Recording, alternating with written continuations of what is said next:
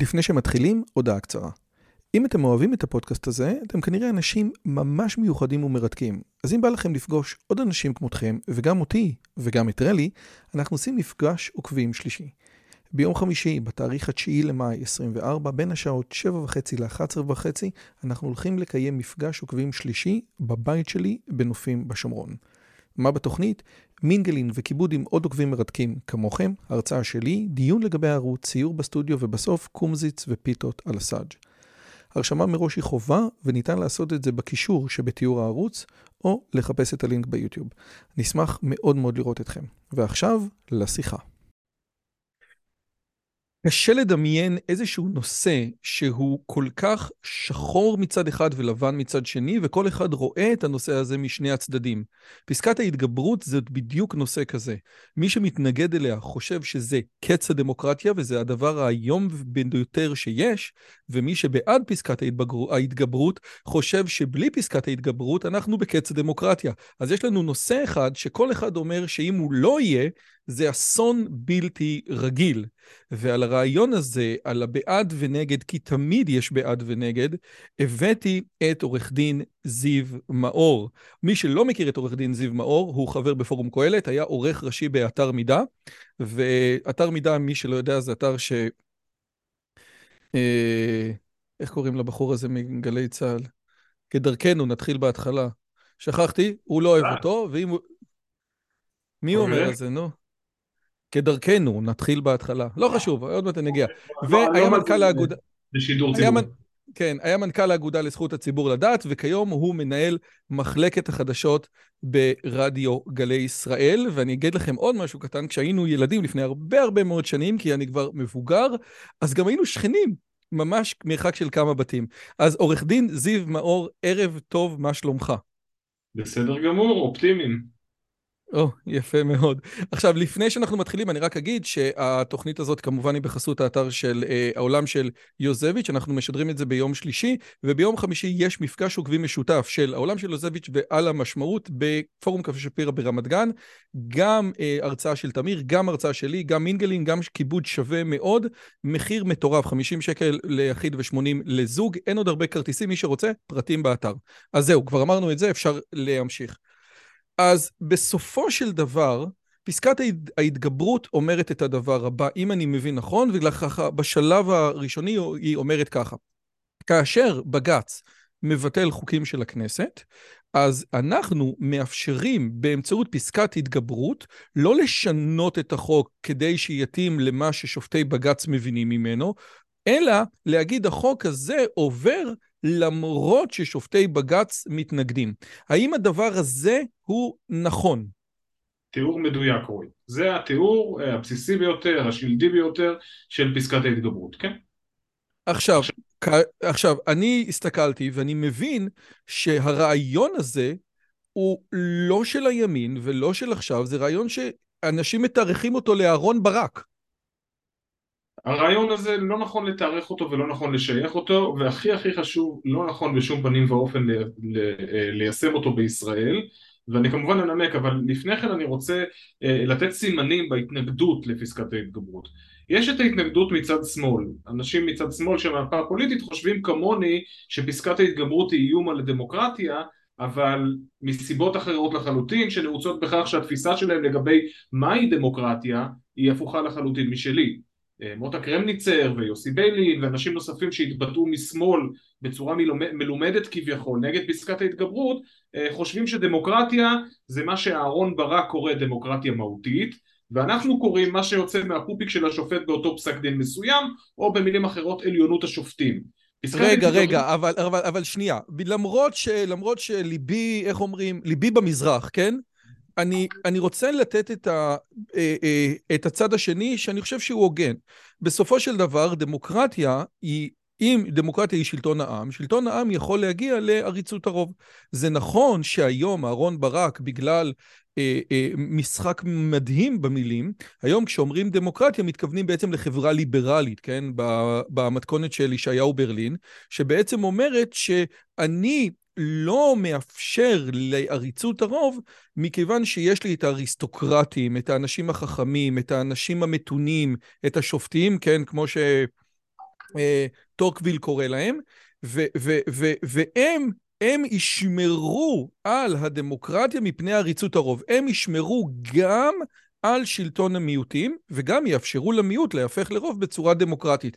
עד כאן מבלי להיכנס לישראל, האם זה חלק מהמשחק הדמוקרטי שהיום משחקים במאה ה-21 כל המדינות הדמוקרטיות? התשובה קצרה היא לא, ואני אסביר. הבעיה של עריצות הרוב היא בעיה שהיא קיימת מראשית המחשבה הדמוקרטית המודרנית, ואני חושב שאת המקום המרכזי ביותר הקדישו לה בכתבי הפדרליסט שליוו את כינון החוקה האמריקנית.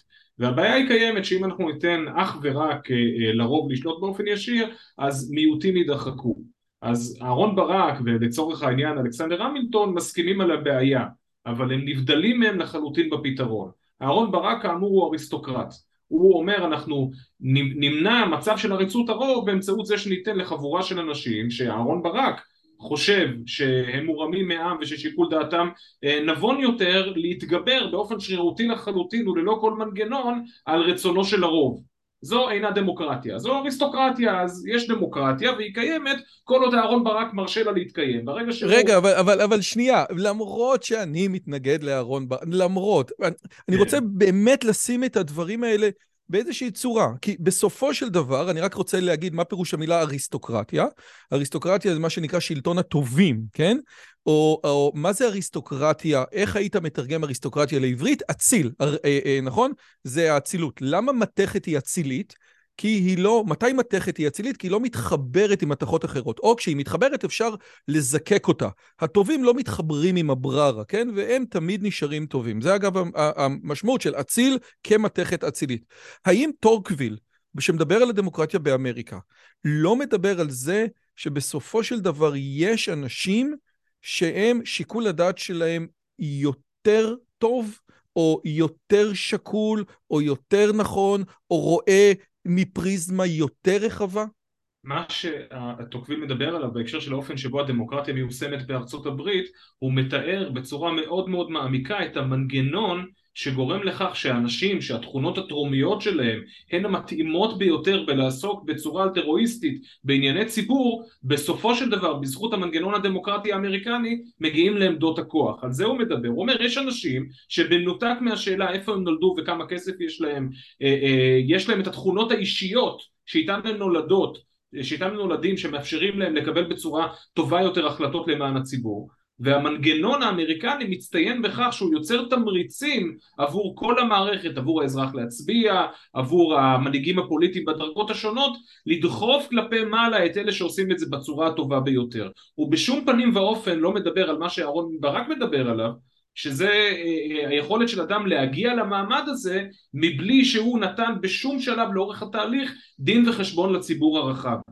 טוקוויל מדבר על זה שלהיות מנהיג ציבור בארצות הברית, זה בסופו של דבר במובן מסוים נטל ועול. איזה שופט, אז אולי אני אשאל לך, איזה דין וחשבון נותן שופט עליון בארצות הברית, חוץ מהשימוע, נניח שראינו את השימוע של אימי קונן בארד, ועכשיו את השימועים האחרונים, איזה דין וחשבון הוא נותן? אז זה בדיוק הנקודה, שהוא נותן את הדין וחשבון מהשימוע, ועל זה בדיוק מדבר טוקוויל. אחרי שהוא מתמנה, הוא מפסיק לתת דין וחשבון. הוא עצמאי לחלוטין. אבל בהליך המינוי שלו הוא נסרק בכוונה תחילה במסרקות של ברזל. ומי שלא הצח כשלג, מי שלא אחרי התהליך הזה מוכיח שהוא, כמו שאמרת, מתכת אצילית שלא סוגסגה בכל בררה בקריירה שלה, אז הוא ראוי להגיע למעמד שבו מחזיקים בארצות הברית בסך הכל 9 אנשים שהם באמת לא חווים דין וחשבון מעכשיו ועד תום הקריירה שלהם. וזה תהליך מאוד מאוד מורכב שהוא פשוט לא קיים בישראל. אם שופטים עליונים בישראל היו מתנהלים בתהליך דומה, אז היה אפשר לנהל דיאלוג על שאלת הסמכויות שלהם, אבל לא זאת הנקודה, הנקודה היא החוקה ואני אגיע אליה. רגע, שנייה, אני אתן לך הכל, אבל אני רוצה רגע לחדד משהו. בסופו של דבר, המנגנון של בית המשפט העליון האמריקאי, הג'סטיס, הוא בהחלט מנגנון שבורר ככה בקברה אנשים יותר רציניים. ולמרות זאת, עכשיו ראינו ברו ורסס וייד, שבסופו של דבר, כל אחד מגיע עם, איך אומרים, עם האג'נדה שלו, כן? אז מה שאתה מדבר על אהרון ברק, זאת אומרת, מה הרעיון של הכל שפיט? תן לי הרכב שופטים מסוים, אני יודע כבר מה תהיה התוצאה, תן לי הרכב שופטים אחר, אני יודע מה תהיה התוצאה, ולכן, מה שאנשים אומרים, תגידו לי מי קובע את הרכב השופטים, שזה סוד כמוס לפרה ולסוס, סבבה. אבל השאלה היא כזאת, האם בהרכב שופטים מסוים שמרני, לא הייתי יודע ש-Roe versus Wade יצא ככה, ובהרכב שופטים אחר לא הייתי יודע ש-Roe versus Wade יצא ככה, אז במה זה כזה שונה? קודם כל, בזה שבבית המשפט העליון בארצות הברית לא משופצים הרכבים, כל השופטים דנים בכל התיקים, ולכן כאשר יש לך הרכב שאתה יודע מי קובע אותו, כן? הנשיא ממליץ והסנאט מאשר את המינוי, והמינוי הוא לשנים ארוכות, אז יש לך מושג לשנים הקרובות לאיזה כיוון ייתה בית המשפט, ואתה גם יודע את זה כשאתה מחליט אם לפנות לבית המשפט העליון בבקשה להגיש עתירה. זאת אומרת, העיקרון הוא נכון, רק שהרעיון הזה שבישראל בית המשפט דן בהרכבים חלקיים שנקבעים בצורה אקראית ובפועל בנסיבות שהן הרבה פעמים מאוד מאוד חשודות, לא קיים שם. שם כאשר תיק כבר בסופו של דבר מגיע לעליון, אז הוא נדון על ידי כולם. זה לגבי השאלה הזאת. עכשיו לגבי השאלה על רו נגד וייד ולגבי פסק הדין דובס שלפני חודשים ספורים ביטל את רו נגד וייד, אז אנחנו יודעים להגיד שכן, בהחלט מדובר בצביון הפוליטי של ההרכב של כלל השופטים ובשאלה הפרשנית ובמתח בין שיפוט אקטיביסטי לשיפוט נורמטיבי ודווקני שנצמד לטקסט. וכן, הרכב בית המשפט השתנה, וזה חלק מהתהליך הפלואידי שעובר על בית המשפט בארצות הברית, ושכל עוד אנחנו לא משנים את שיטת מינוי השופטים אצלנו, לעולם לא יעבור על בית המשפט העליון בישראל, ולא משנה מי מכהן. כל עוד יש לשופטים ולמשפטנים שתלויים בהם, אני מדבר על חברי לשכת עורכי הדין, זכות וטו, רוב של 5 מול 9 על מינוי של שופטים לעליון, אז אין שום סיבה להניח שמערכת תפסיק לשכפל את עצמה. אוקיי, עכשיו בוא נחזור רגע לנקודה. אז אני אומר, מצד שמאל מתנגדים לפסקת ההתגברות, אנשים שסבורים שבשורה התחתונה היכולת של בית המשפט להחליט בכל דבר ובכל עניין, ואמון מלא ועיוור בבית המשפט ובשיקול הדעת שהוא מפעיל, ובתרומיות ובאצילות של האנשים שמאיישים את כיסותיו, זה הדמוקרטיה בעיניהם. כל קשר בין המנגנון הזה לבין המילה דמוקרטיה הוא מקרי בהחלט, וחשוב מכך שאותם אנשים גם התנגדו לדמוקרטיזציה של שיטת מינוי השופטים. כלומר, קח את אותו בית משפט, תשאיר אצלו אותם סמכויות, אבל תקבע שיש תהליך דמוקרטי שמביא למינוי השופטים, אז האנשים הללו התנגדו גם לך. כלומר, מה שבאמת חשוב להם זה א', שאנשים שחושבים כמותם ימשיכו לקבל את ההחלטות, ושנית, שהמנגנון שממנה את אותם אנשים ימשיך להיות מאויש על ידי אנשים שחושבים כמותם, ושתהיה להם זכות הווטו על המשך המינוי. לא על כך אני מדבר, לא זאת ההתנגדות שלי. רגע, אבל לפני שאני מגיע להתנגדות שלך, שאתה משהו מאוד מוזר, אתה נגד פסקת ההתגברות בדיוק מסיבה אחרת, אבל הם אומרים, ואני רוצה לצטט לך בהקשר הזה, הם אומרים משהו כזה, בסופו של דבר, הפרדת רשויות במדינת ישראל לא קיימת. כן? לא קיימת. זה מה שהם אומרים. יש בזה הרבה מאוד סיבות למה, אבל הפרדת רשויות לא קיימת.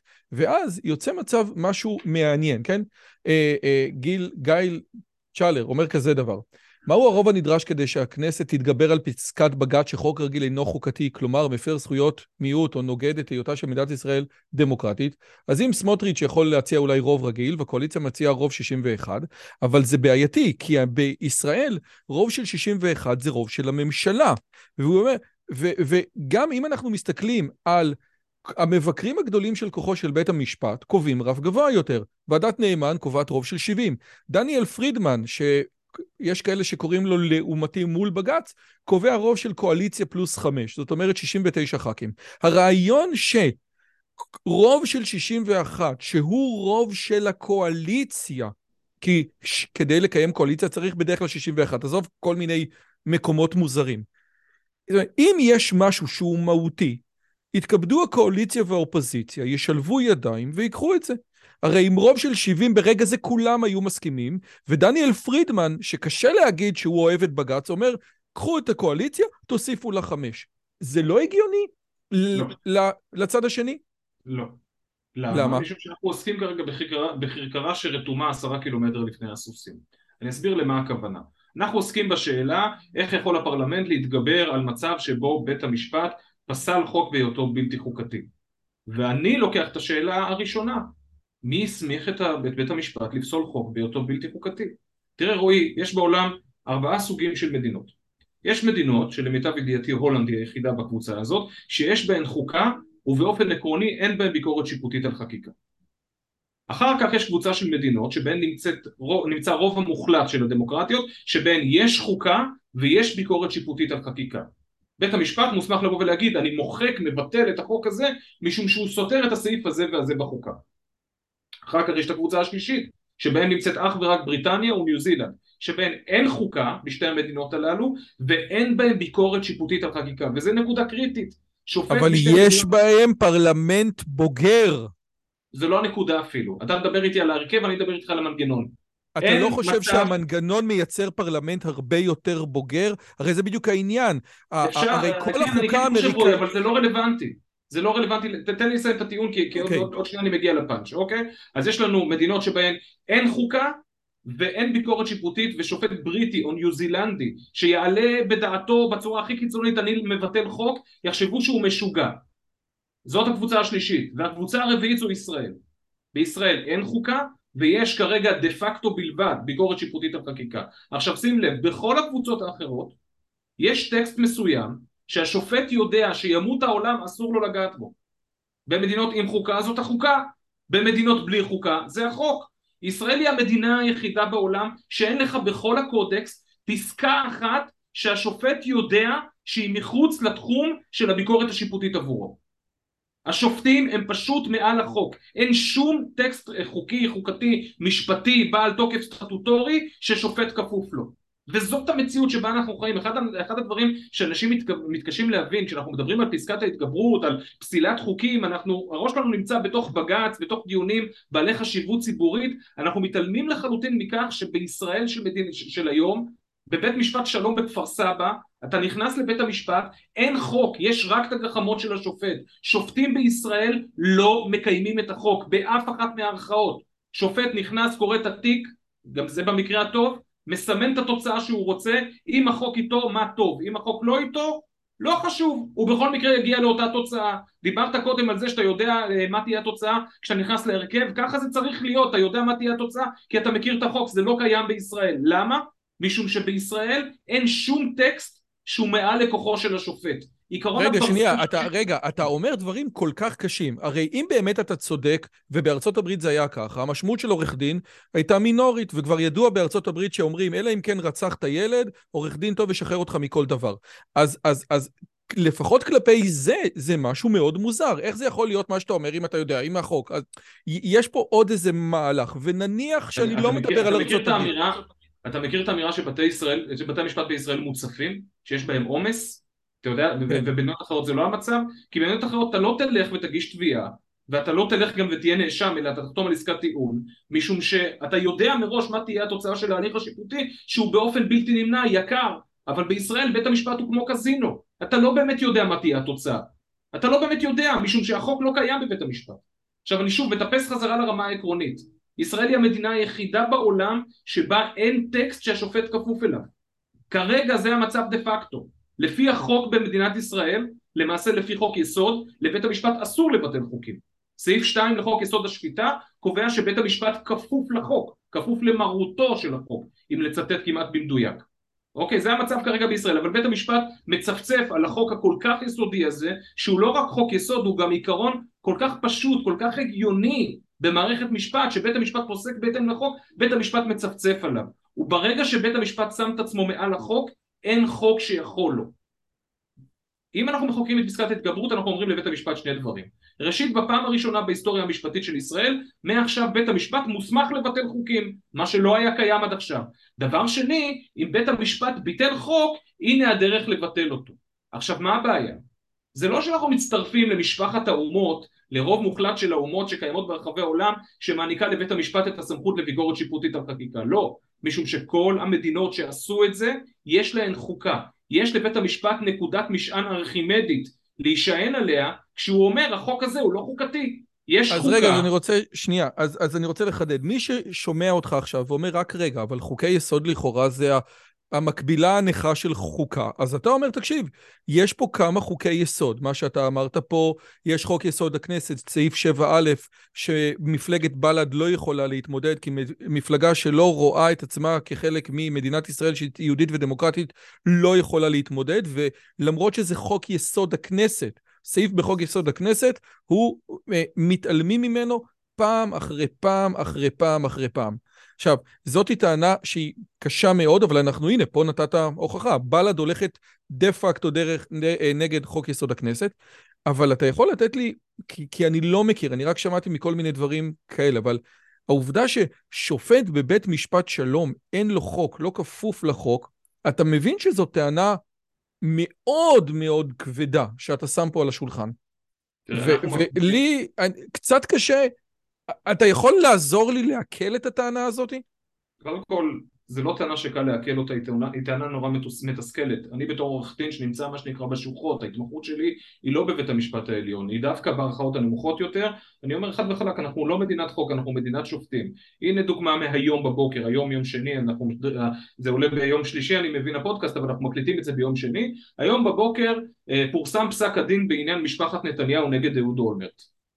וכולנו קראנו בשמחה רבה שאולמרט מחויב לפצות את משפחת נתניהו ב-62,500 שקלים. כותב השופט עמית יריב, שמצחיק יש לו, כותב כדלקמן: יאיר נתניהו היה זכאי באופן עקרוני לקבל פיצוי של 45,000 שקל, אבל אני נותן לו רק 7,500. למה? משום שהוא בעצמו כינה אנשים אחרים שלא היו חלק מההליך בכלל באותו כינוי שאהוד אולמרט כינה אותו, חולה נפש. עכשיו, זה טיעון שהוא יפה מאוד בפרלמנט שכונתי, בבית קפה, אבל איך הוא קשור להליך? חוק לשון הרע זה חוק מוגדר, כתוב בו מה צריך להוכיח כדי לזכות בפיצוי, מהן ההגנות, תום לב, אמת דיברתי, פרסום מותר, איפה יש הקלות מסוגים שונים. לא כתוב בו שאם מישהו לכלך על מישהו אחר אז מורידים לו את הפיצוי, זה לא קיים בחוק. כותב בית המשפט, אחד מהתפקידים, אני כמעט מצטט, אחד מהתפקידים של הליך לפי חוק לשון הרע, זה להעביר מסר בדבר השיח הראוי. סליחה? איפה זה כתוב? בית משפט גננת? מה זאת אומרת בדבר השיח? מי שואל אותך? בא בן אדם אומר פגעו לי בשם הטוב. בא בן אדם אחר אומר יש לי חופש ביטוי. זה התפקיד של בית המשפט, זהו. אין לו שום תפקיד לעסוק בשיח הראוי, זה פשוט לא התפקיד שלו, המחוקק מעולם לא יסמיך אותו לדבר הזה. ובשם העיקרון הזה בא השופט ואומר, כן, יאיר נתניהו זכאי לפיצוי של 45,000 שקל, אני מוריד לו ל-7,500 כי הוא דיבר לא יפה. ללא שום סמכות בחוק. דוגמה מדהימה מההקשר הזה. אני יכול לתת עוד דוגמה להליך שבו אני מייצג, אני לא ארד לפרטים, אבל אני מבקש מבית המשפט, הליך קשור לאיזשהו הליך אחר שקורה במשטרה, ואני מבקש מבית המשפט, תן בבקשת צו למשטרה, להביא לי מסמך מסוים. דבר שקורה יום ביומו במדינה, בא הצד השני, אפילו לא המשטרה, ואומר לא, המסמך חסוי.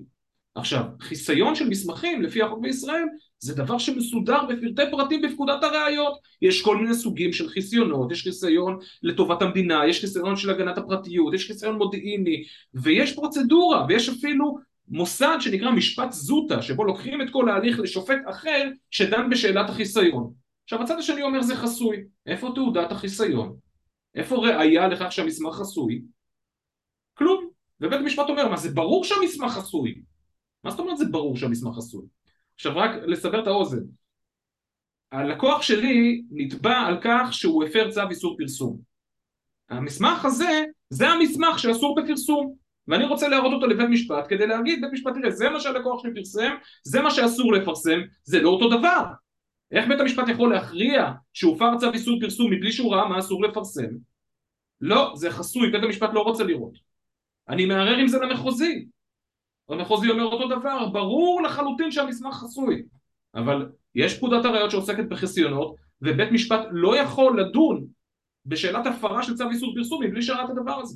וזה קורה... יש לי שאלה, האם בסדר, נתת כמה דוגמאות, האם לפי דעתך, ושוב, אני נכנס פה עכשיו אולי לשאלה היסטורית סוציולוגית, אבל סתם, מה דעתך?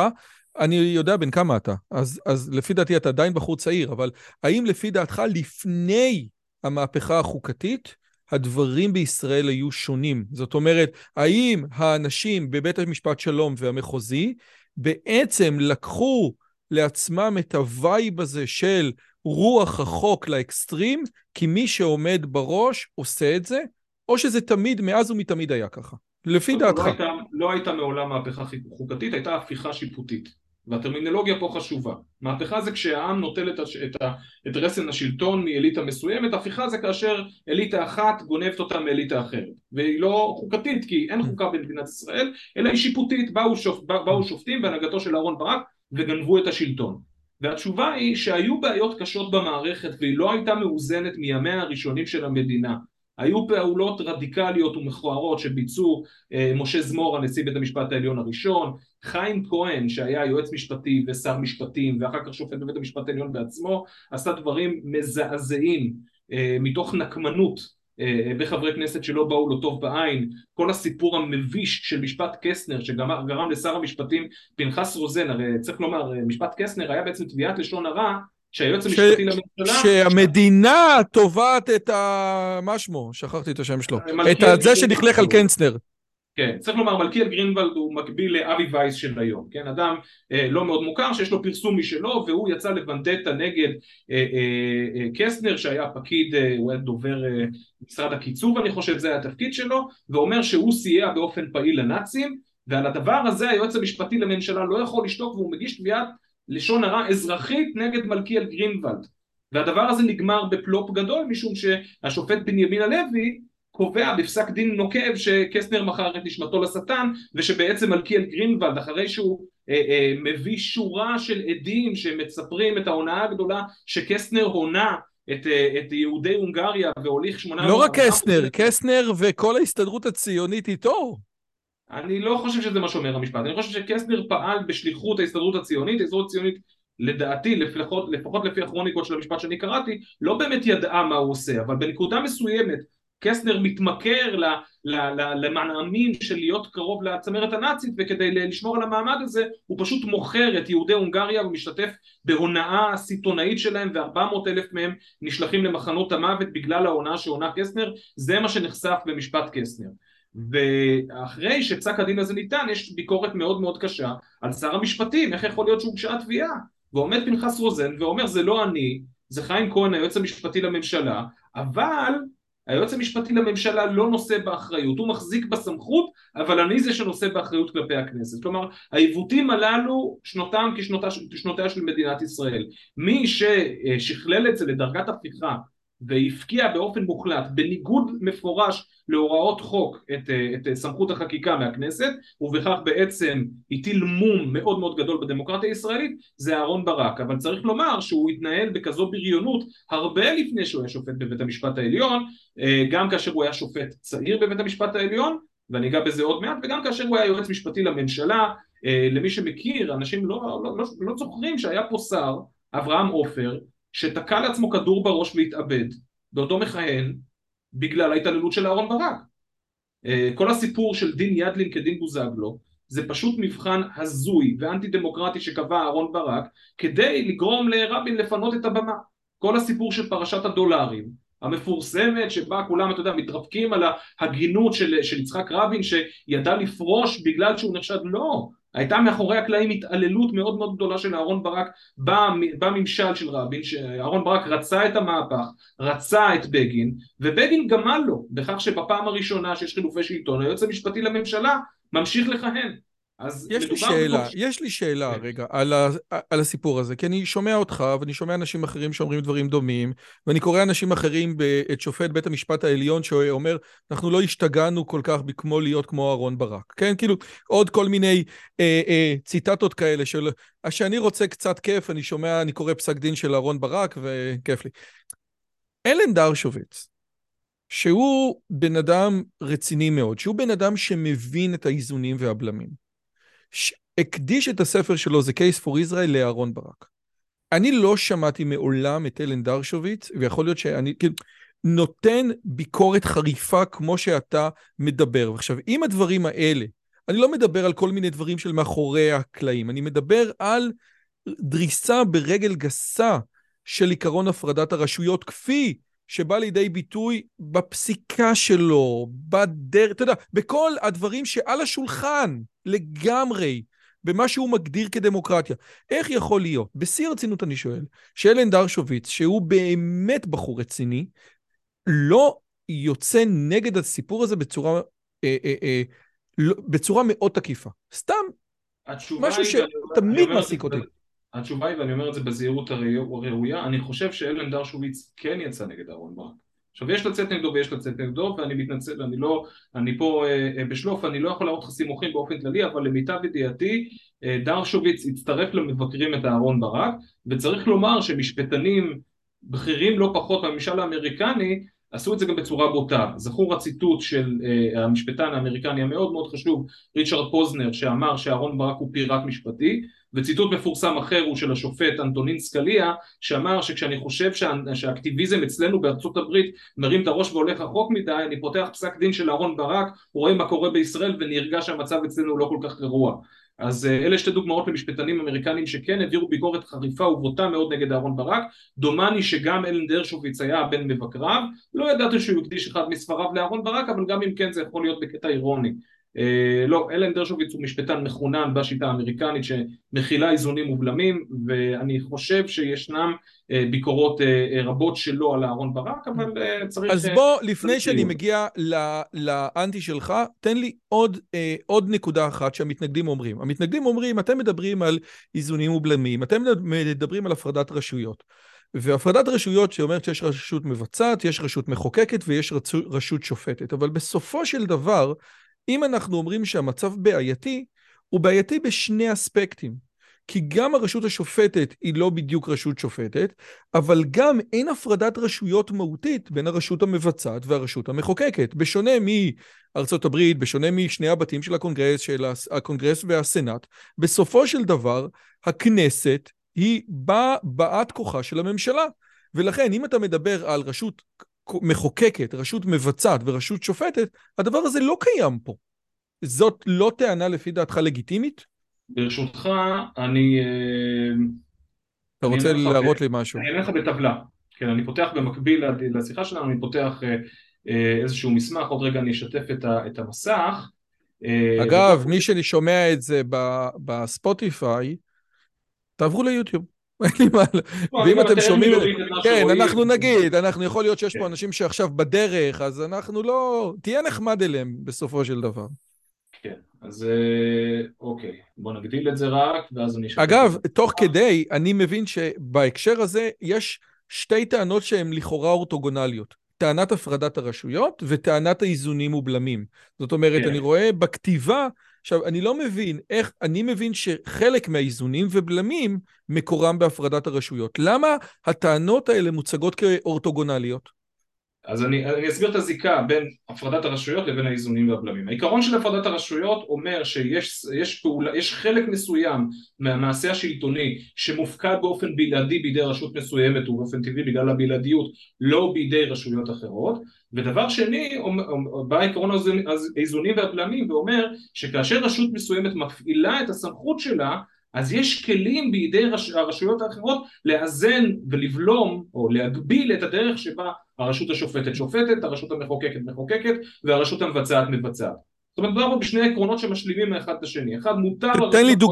תן לי דוגמה קלאסית של איזון שכולנו מסכימים עליו שקיים בישראל, או שאין דבר כזה. לדוגמה, העיקרון הבסיסי, עקרון החוקיות, אומר שהממשלה מוסמכת לפעול אך ורק מכוח חוק. כלומר, בלי שהכנסת הרשתה לממשלה לבצע, היא לא מוסמכת לבצע. וכך, הרשות המבצעת היא אומנם לבצעת, אבל הרשות המחוקקת יכולה להגביל את הביצוע של הרשות המבצעת באמצעות חקיקה, מתי שהיא רוצה. או לצורך העניין, לא העברת תקציב, אתה לא יכול לעשות מה שאתה רוצה. אתה רוצה, תעביר תקציב בכנסת, ואז, אבל שוב, אם הממשלה מורכבת מרוב בכנסת, אנחנו נמצאים בבעיה. אז אתה אומר שסמכות הביקורת של הפרלמנט היא מוחלשת, וזו אכן בעיה, אבל בעיות צריך לקחת בפרופורציות. אתה יודע, לפעמים... מה זה מוחלשת? אם כדי להחליט בפרלמנט, סליחה שאני צועק, אבל אני נורא מתלהב, אם כדי להחליט בפרלמנט צריך להרים אצבעות, וההגדרה של ממשלה זה רוב, אז אתה לא יכול לחרטט אותי ולהגיד מוחלשת, היא ממש מוחלשת. אתה מדבר כאילו לא ישבת במדינת ישראל שבה היו 5 מערכות בחירות בתוך 3 שנים. מה זה אומר שכנסת לא מוציאה את ימיה? זה אומר שהכנסת מחליטה ברוב שלה לפטר את הממשלה. שים לב על מה נפלה הכנסת ה-24 של בנט.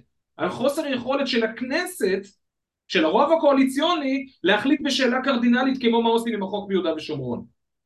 זה אקט ביקורת מובהק. עכשיו, נכון שזה נדיר, זה אמור להיות נדיר. אבל זה נפל בגלל שהיו עריקים, כי אז ירדנו מהרוב. אם לא היו עריקים, לא היו יורדים מהרוב. ולמה נפלה הכנסת ה-23? ולמה נפלה הכנסת ה-19 בגלל חוק ישראל היום? זה קורה. בישראל נדיר מאוד שכנסת מוציאה את ימיה, וכאשר כנסת לא מוציאה את ימיה, זה אומר שהפרלמנט יתגבר על הרשות המבצעת. אנחנו חושבים, זאת אומרת, כדי להשיג את זה, הכלי בעצם של, חלק מהחולשה של הכנסת בישראל, זה שהדרך האפקטיבית ביותר שלה, להרוג ממשלה שלא עושה את מה שהיא רוצה, זה לתקוע לעצמה כדור בראש ולצאת לבחירות. אבל בפועל, למרות שזה המצב, שהכנסת שלנו היא כמו דבורה שגוזרת על עצמה מוות כאשר היא תוקפת, היא לא ממעטת לעשות את זה. ונדירות הכנסות שמוציאות את ימיהן. אז זה לגבי החולשה הזאת. אבל החולשה טוב, הזאת... יאללה, בסדר. הבאת נקודה יפה שלא חשבתי עליה, אשריך. אוקיי. אבל השנייה, חכה, עוד לא סיימתי. הבעיה שאתה מדבר עליה, שזה הכפיפות של הלא קיימת לדעתי, של הפרלמנט לרשות המבצעת, היא כמו אצבע שבורה בגוף שיש בו גידול סרטני ממאיר. וכדי להמחיש את הדבר הזה, אני אשתף את המסך עכשיו. כל האנשים בספוטיפיי, אל תדאגו, אנחנו פה איתכם. אוקיי, מה שאנחנו רואים זה טבלה שחיברתי אותה ב-2014, והטבלה הזו ממחישה את הדרך שבה כל אחת מהרשויות מבקרת את רעותה. לדוגמה, הרשות המחוקקת מבקרת את הרשות המבצעת באמצעות, רגע, איפה זה? באמצעות חברות בפרלמנט. לא, לא, הרשות המחוקקת מבקרת את הרשות המבצעת באמצעות חקיקה. והרשות המחוקקת מבקרת את הרשות השופטת גם כן באמצעות חקיקה. משום שלהלכה, בית המשפט אמור לפסוק על פי חוק. הרשות המבצעת מבקרת את הרשות המחוקקת באמצעות חברות בפרלמנט. מה זה אומר בעברית? זה אומר שכל עוד הכנסת לא קיבלה את ההחלטה הרדיקלית להתפזר, כלומר להביע אי-אמון בממשלה, אז אנחנו אז כאילו הרוב קובע, אז אני מבקר את זה דרך הזה שיש לי רוב בפרלמנט. נכון, אז לממשלה יש השפעה על ההחלטות של הפרלמנט. הפרלמנט לא עצמאי לחלוטין. אגב, זו גרסה לא מוצלחת, הגרסה יותר מוצלחת קיימת במשטרים נשיאותיים. מה יש לנשיא ארצות הברית ביחס לחקיקה של הקונגרס? זכות וטו. זכות וטו. נכון. אוקיי, אז זו הדוגמה. עכשיו, אז אנחנו אומרים שיש לצורך העניין לרשות המחוקקת, שני כלים כדי לבקר כל אחת מהרשויות האחרות. לרשות המבצעת יש כלי אפקטיבי נגד הרשות המחוקקת, נגד הרשות השופטת אין לרשות המבצעת שום כלי. מה קורה בארצות הברית? מה קורה בארצות הברית בנקודה הזאת? נקודה מרתקת. את זה כתבתי, ובעצם אני אקדים את המאוחר ואגיד שהכלי הוא אי ציות לבית המשפט. אבל תראה מה קורה ברשות השופטת. יש קונץ כזה של אי-ציות לבית המשפט? יש קונץ והסיפורים הם מרתקים. אנחנו נגיע לזה. מתי זה קרה בפעם האחרונה? ב-2017, ינואר 2017, באותו יום טראמפ לא ציית לבית המשפט 17 פעמים, כאשר הוא קיים הוראה שבית המשפט קבע ב-96 שהיא לא חוקתית. אוקיי? אוקיי. אתה רוצה נרד לרזולוציה הזאת, זה נקרא אינליין בדג'ט, לא ניכנס לזה כרגע, אבל בגדול... זה היה הקטע שהם רצו לפטר אותו? לא, לא, אני מדבר לך ממש על הימים הראשונים של הכהונה שלו. אגב, קלינטון עשה את זה 6 פעמים, ואובמה עשה את זה 4 פעמים. את אותו דבר מסוים, את האינליין בדג'ט, רכיב מסוים שבית המשפט העליון קבע ב-96 אצל קלינטון, שהוא לא חוקתי, ופשוט נשיאים לא מצפצפים את זה. הנשיא היחיד שלא צפצף על זה היה בוש. ביידן גם עשה את זה. אבל זה נושא נורא משעמם, בוא נחזור רגע לטבלה. לא חשוב, לא, אתה אומר, יש, זה קורה, אני במסגרת האיזונים והבלמים של החוקה האמריקאית, שהיא באמת מודל ומופת, יש אפשרות שבה הרשות המבצעת, היא אומרת לרשות השופטת, תקשיבי טוב, אנחנו הגזמת, בקונסטלציה מסוימת וכן הלאה וכן הלאה, אבל יש כזה דבר. מעולה. אנחנו נדבר על זה, אתה יודע מה, זה סיפור כל כך יפה, סיפרתי אותו הרבה פעמים, אנחנו נספר אותו עוד מעט, אבל בואו רק נסיים עם הטבלה הזו. אחרי שראינו שהרשות המבצעת מבקרת רק באמצעות חברות בפרלמנט, שהרשות המחוקקת מבקרת באמצעות חקיקה את שתי הרשויות האחרות, תראה איך נראה ארגז הכלים של הרשות השופטת נגד שתי הרשויות האחרות. אוקיי? הם יכולים לפסוק שחוק הוא לא חוקי. הפסיקה שלהם קלה הרבה יותר מזאת של החקיקה. יש להם את הלשכה המשפטית בכנסת שהיא מוצב קדמי שלהם. יש להם חקיקה באמצעות היועץ המשפטי לממשלה. כן, עכשיו אנחנו מדברים על הסוגיה של הפרדה מגדרית. מה הסיפור? לא, הכנסת מעולם לא חוקקה חוק שקובע שהפרדה מגדרית זה דבר אסור. אלא באה דינה זילבר והחליטה מתוקף המעמד שלה כמשנה ליועץ המשפטי לממשלה שיוצא לה מהפופיק לחוקק איזשהו עיקרון שהכנסת לא חוקקה. גם כן, היועץ המשפטי לממשלה הוא מוצב קדמי והוא חותך את הפרדת הרשויות בשם בית המשפט ומחוקק. הביקורת של הרשות השופטת על הרשות המבצעת באמצעות פסיקה ובאמצעות פסק דין נרי ופנחסי המפורסם שקובע שמדיניות הממשלה כפופה ליועץ המשפטי לממשלה. זאת אומרת, לבוא ולהגיד שזה חלש מאוד, וזה נכון, זה חלש מאוד, ולרשות המחוקקת גם כן יש פחות כוח מול הרשות המבצעת, אפשר לדבר על זה, אבל זה אצבע שבורה. זה סרטן, זה גידול, זה חוסר איזון וחוסר שיווי משקל מוחלט. אז רק שנייה, לי יש שאלה, האם בסופו של דבר יש פה מה שנקרא ראש אחד, אתה יודע, כמו שמדברים על הלשכה הסודית של אהרון ברק אחרי שהוא פרש, יש פה ראש אחד שמתאם את כל הפעילויות האלה, גם פה, גם פה, גם פה, לפי דעתך, או שזה פשוט איזשהו מנגנון, אתה יודע, אני לפי דעתי, בפייסבוק אין חדר סודי שכתוב עליו פה רוצים להשתלט על העולם, בסדר? ככה אני חושב, יכול להיות שיש. אתה זוכר את הסדרת ילדים שנקראת חושחש? אתה זוכר את חושחש הבלש? בטח, אבא שלך הביא אותה לארץ, נכון? נכון, נכון. כבוד. בקיצור, אז בסדרה הזאת, הדמות של הרע זה דמות שנקראת דוקטור רשע, שהוא יושב באיזשהו חדר, רואים רק את היד הרובוטית שלו, ובפתיח רואים שהוא מסתובב, ובעצם יש שם רק יד ואין שם אף אחד. נכון. אין דוקטור רשע. אין מוח אחד שמתכלל את הכל. יש אנשים שמבחינה אידיאולוגית ואינטרסנטית חושבים אותו דבר. ויש היגיון פנימי בתפיסה שלהם, ולכן הם גם יכולים לחשוב אותו דבר בלי לתאם עמדות. יש היגיון פנימי, אני לא אומר שלא, פשוט ההיגיון הזה הוא שגוי, וחשוב מכך הוא פגום מבחינה מוסרית. בהקשר הזה, בביוגרפיה של אפרים קישון, הוא מדבר עם ירון לונדון, שהוא היה כתב בעיתון קומוניסטי הונגרי אחרי המלחמה, והוא אומר, מי שחושב שבעיתון קומוניסטי או במשטר קומוניסטי אומרים לך מה לכתוב, הוא לא מבין שום דבר. במשטר קומוניסטי מצפים ממך שתדע לבד מה לכתוב, וזה בדיוק הדבר.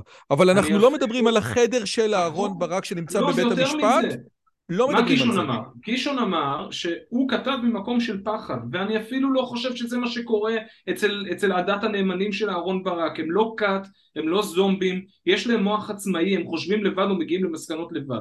בהרבה מאוד מקרים זה גם משתלם להם, בהרבה מאוד מקרים גם לימנים שמבקרים את מערכת המשפט משתלם להחזיק בעמדות הללו. אוקיי, הם באמת חבורה של אנשים עצמאיים. ובדיוק כמו שאתה יודע, לצורך העניין, אתה ואני, וכנראה כל מצביע ליכוד בבחירות האחרונות, חושב שצריך לשנות את שיטת מינוי השופטים, למרות שאף אחד לא אמר לנו לחשוב ככה. אז באותו דבר גם יש בצד השני, אתה יודע, אחרי הבחירות של 2019, או לפני הבחירות יותר נכון, היה את הכתבה המביכה של הניו יורק טיימס על הבוטים. למה היה כל כך נוח להאמין לניו יורק טיימס שעשרות ומאות אלפי התומכים בנתניהו ובפייסבוק הם בוטים? משום שנקודת המבט שלהם זה לא הגיוני שכל כך הרבה אנשים חושבים ככה. אז כן, זה הגיוני, וזה מה שאני אומר גם על הצד השני. אין שם איזשהו מאסטר מיינד, איזשהו מוח קרימינלי. בוא נדבר רגע, אבל אם אתה מסתכל, אבל שנייה, רגע, אני רק אגיד משהו אחד, אני בבקשה לא ניכנס לתיקי נתניהו, אבל כאשר אתה מסתכל על התיקים ועל פרויקט 315, אני לא יודע מה, אתה אומר, אנשים הרי עשו שם דברים ברמה שהשופט כועס ממש, אז אתה אומר, אין פה מוח קרימינלי, אז אתה אומר, יש פה איזשהו משהו, כמו שוודרו ווילסון כותב ב-1911, מה שנקרא, fuck the constitution, למי אכפת go to, כאילו, שהחוקה תלך לעזאזל אם צריך לעשות משהו חשוב, כן? זו התפיסה הפרוגרסיבית מאז ומעולם. לא רק הפרוגרסיבית, זו התפיסה הדמוקרטית. התפיסה, כן, שם זה לא היה. אנחנו נדבר על זה, עוד נגיד. אבל האם אתה אומר... הרי עושה רושם שאנשים בפרקליטות, במשפט נתניהו, בנקודות מסוימות, ידעו שיש פה בעיה ברמה הפשוטה של החוק, אבל הם אמרו, יש פה מטרה גדולה יותר. ובשביל זה שווה לעשות, נכון או לא? אתה שואל שאלה מתחום הקרימינולוגיה והפסיכולוגיה, וזה לא התחום שלי. אני כן אגיד שלדעתי האנשים הללו חיים בתוך תיבת תהודה, שבה ברור לחלוטין, כמו שהשמש זורחת בבוקר, שנתניהו מושחת. השאלה היא רק מי ייקח את הקרדיט על זה שהוא מוכיח את זה. ואז כל אחד מהאנשים הללו עיקם את הכללים בצורה קטנה, ובסופו של דבר קיבלת מפלצת גדולה שאפשר בקלות לחשוף את כל השקרים והפרות החוק שיש בה. אבל מה שלא היה לך שם, זה איזשהו מאסטר מיינד קרימינלי, שתכנן את הדבר הזה מראש כאדם אחד ריכוזי, שכולם שרים למרותו מטעמים של נאמנות או של פחד. לא, הם באמת האמינו שהם עושים את הדבר הנכון, משום שבתפיסתם נתניהו חייב להיות מושחת, לא יכול להיות שהוא כל כך חזק ועוצמתי בלי להיות מושחת. אגב, תפיסה שמאלנית, קומוניסטית ידועה, שהכוח והעוצמה לא יכולים להגיע בלי שהם נגזלו בצורה לא מוסרית מאדם אחר.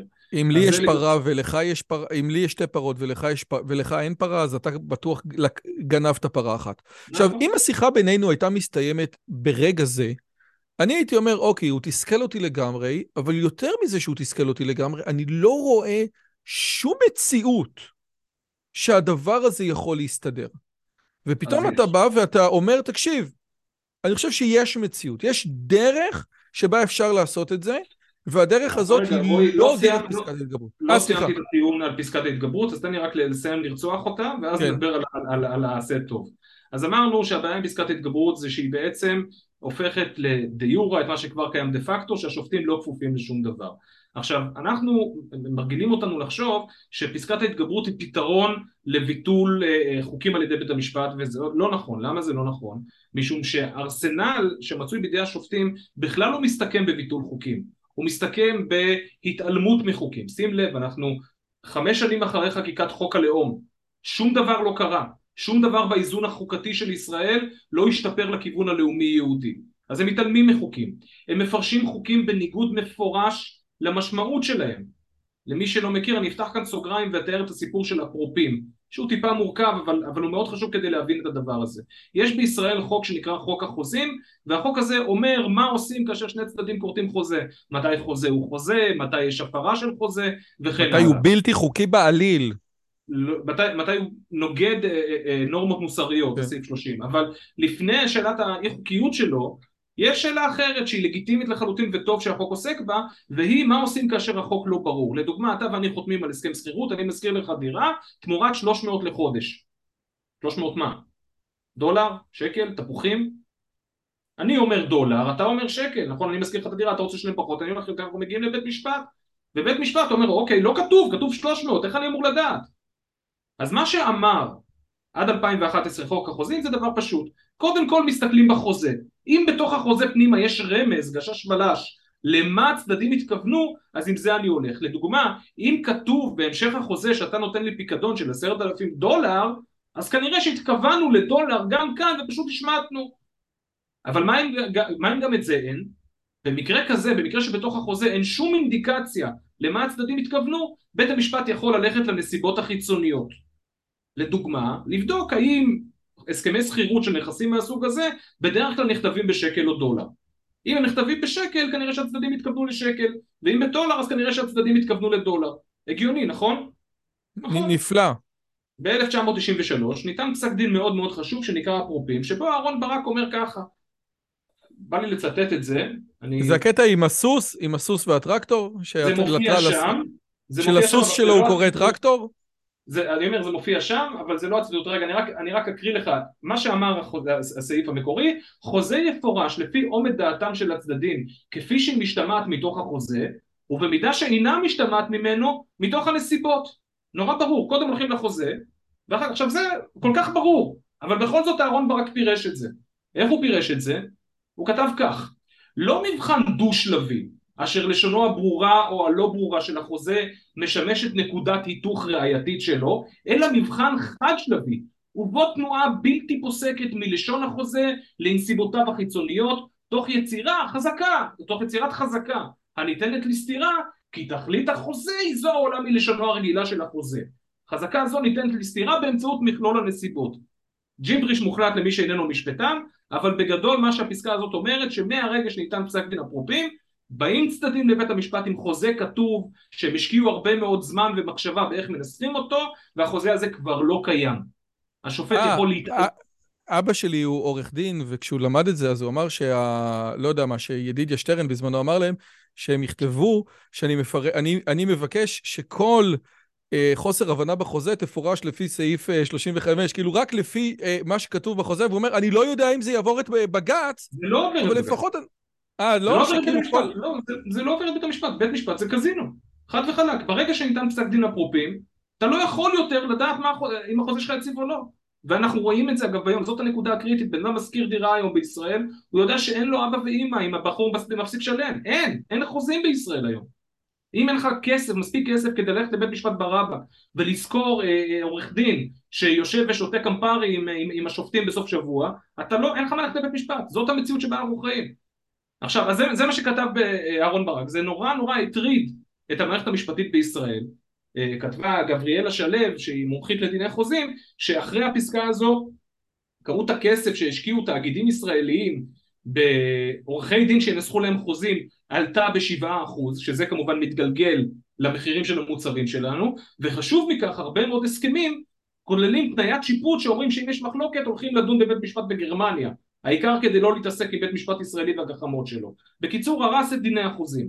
בא ב-2011 חבר כנסת צעיר בשם יריב לוין, ואמר, אוקיי, אני חבר כנסת, אני הולך לשנות את הדבר הזה, גמרנו עם אפרופים. והוא נתקל בבעיה, אותה בעיה שנתקלים במי שבאים עכשיו לחוקק את פסקת ההתגברות. אני חבר כנסת, אני רוצה לחוקק, אבל יש לי בעיה, החוק כבר אומר את מה שאני רוצה. החוק מאוד מאוד ברור, קודם הולכים לטקסט, אחר כך הולכים לנסיבות החיצוניות. מה אני בתור חבר כנסת אמור לעשות? והתשובה שהוא נתן הייתה לנסח את זה באופן ברור יותר. הוא כתב, חוזה יפורש על פי תוכנו המילולי. היה תוכנו המילולי בעל מספר המשמעויות, יודף הפירוש הגורם, זאת אומרת, קודם כל הולכים לפי התוכן המילולי. לא כמו שאהרון ברק אמר שזה נקודת היתוך ומשם, ואחרי זה זה ביחד זה, אלא קודם כל זה, ואחר כך זה, וכתבנו את זה בצורה ברורה. נכון, ואז הוא כותב, היה תוכנו המילולי של החוזה בלתי מספיק לשם פירושו, רק אז יפורש החוזה לפי עומד דעתם של הצדדים, כפי שהיא משתמעת מתוך הנסיבות. אני מדלג על מה שמקשה. קודם הולכים לסתום, הוא כתב את זה בצורה עוד יותר ברורה. אבל זה לא החוק שנחקק בסוף, מה שהקראתי כרגע זאת הייתה הצעת החוק בקריאה טרומית. מה שקרה בסוף, שים לב, בקריאה ראשונה, חוזה יפורש לפי עומד דעתם של הצדדים, כפי שהוא משתמע מתוך החוזה, ומנסיבות העניין. אולם אם עומד דעתם של הצדדים משתמע במפורש מלשון החוזה, יפורש החוזה בהתאם ללשונו. עכשיו אני אומר לצופים ולמאזינים שלנו, אל תרדמו, זה משעמם וזה מורכב וזה בלתי מובן בכוונה. עכשיו שים לב לטקסט שקראתי עכשיו, לעומת הטקסט שקראתי קודם, בוא נחזור אליו רגע. אז איך יריב לוין הגיע לזה, בגלל שלא היה לו שום אפשרות לעשות את זה בכנסת? בגלל ש... אוקיי, אז כותב בית... התשובה מדהימה. אבל לפני... הרי יריב לוין הביא הצעה ברורה. ברורה. הוא צריך להביא אותה 3 קריאות. אז אתה אומר 3 הקריאות בעצם גרמו לזה. עכשיו, יש לי עוד שאלה בהקשר, דווקא ההקשר הזה. אני מבין שיש מקומות שבו אתה אומר, בית המשפט מדבר על דתיים, חילונים, התנחלויות, הומואים, לסביות, הכל מובן. ואז אני יודע שצריכים לקחת את הצד הנכון ולא את הצד החשוך. סבבה, מקובל. אבל לכאורה בדיני חוזים היה אמור להיות איזשהו קונצנזיוס גם של ימין וגם של שמאל, כן? גם של הנאורים וגם של החשוכים. כי כל אחד רוצה שלא יגיעו למצב שבו החוזה מגיע לבית המשפט. מה האינטרס של אלה שהתנגדו לחוק של יריב לוין, חוץ מזה שזה ימני משוגע שעושה פה חוקים? לפי דעתך. התשובה היא שאפרופים נותן כוח לשופטים. זאת אומרת, בעצם אפרופים אומר שברגע שאתה נכנס לבית משפט, החוזה מפסיק להתקיים ואנחנו דנים במה צודק. והשופטים חזקים יותר. עכשיו, הכוח של הפקידים, אתה יודע מה, בוא פשוט נצטט את בית המשפט. אז נחקק החוק הזה, המעורפל, ואז הוא מגיע לבית המשפט, פעם ראשונה שמגיע החוזה, ודנים בתיקון הזה של חוק החוזים, ושואלים מה קורה. ובית המשפט העליון מנתח את מה שקרה בוועדת החוקה שדנה בדבר הזה. בסופו של דיון, כותב בית המשפט, הוחלט להעביר לקריאה ראשונה במליאת הכנסת נוסח שונה מזה של ההצעה המקורית, נוסח אשר התבסס בעיקרו על המלצות הלשכה המשפטית של הוועדה. מן העבר האחד, סברו חלק אחד מהמשתתפים בדינוי ועדת החוקה, ובראשם חברי הכנסת יריב לוין ודוד רותם, כי יש להגן במסגרת סעיף 25 כלל הקובע כי מקום שבו לשון החוזה ברורה וחד משמעית, יינתן לה משקל מכריע בפרשנות החוזה. לעומת זאת, מן העבר האחר, לא נציגי האופוזיציה, לא חברי כנסת אחרים, כותב בית המשפט, מן העבר האחר, נציגות משרד המשפטים בוועדה, סברו כי אין מקום לתת ללשון החוזה משקל מכריע בפרשנות החוזה, גם במקרים שבהם היא נחזית כברורה, מכיוון שהרבה פעמים צריך להגיע לנסיבות, כדי לדעת מה הייתה הכוונה בלשון החוזה. זה מזכיר, יום אחד, ברוך קורצווייל, שהיה הפרשן הגדול ביותר של עגנון, דיבר בכנס בבר אילן על זה שלעגנון יש ביקורת דתית קשה מאוד, ובעצם יש כאלה שרואים בו בכלל סופר לא דתי, ודיבר על הביקורת הדתית שיש לעגנון כלפי אלוהים וכלפי הדת, ומדבר, ועגנון היה באולם, ובאיזשהו שלב עגנון קם ואומר, אדון קורצווייל, זה לא נכון. מה שאתה מדבר, זה לא נכון. וקורצווייל אמר לו, תקשיב טוב, אתה את תפקידך כסופר סיימת, הנח לנו המבקרים לעשות את תפקידנו. עכשיו, זה סיפור, עכשיו, אוקיי, בסדר, היום ונורא. שאלת אותי קודם, למה היה כל כך חשוב לנציגות של משרד המשפטים ושל ועדת החוקה בלשכה המשפטית להתנגד? והנה התשובה. לא, זה לא מה ששאלתי, אני שאלתי אותך.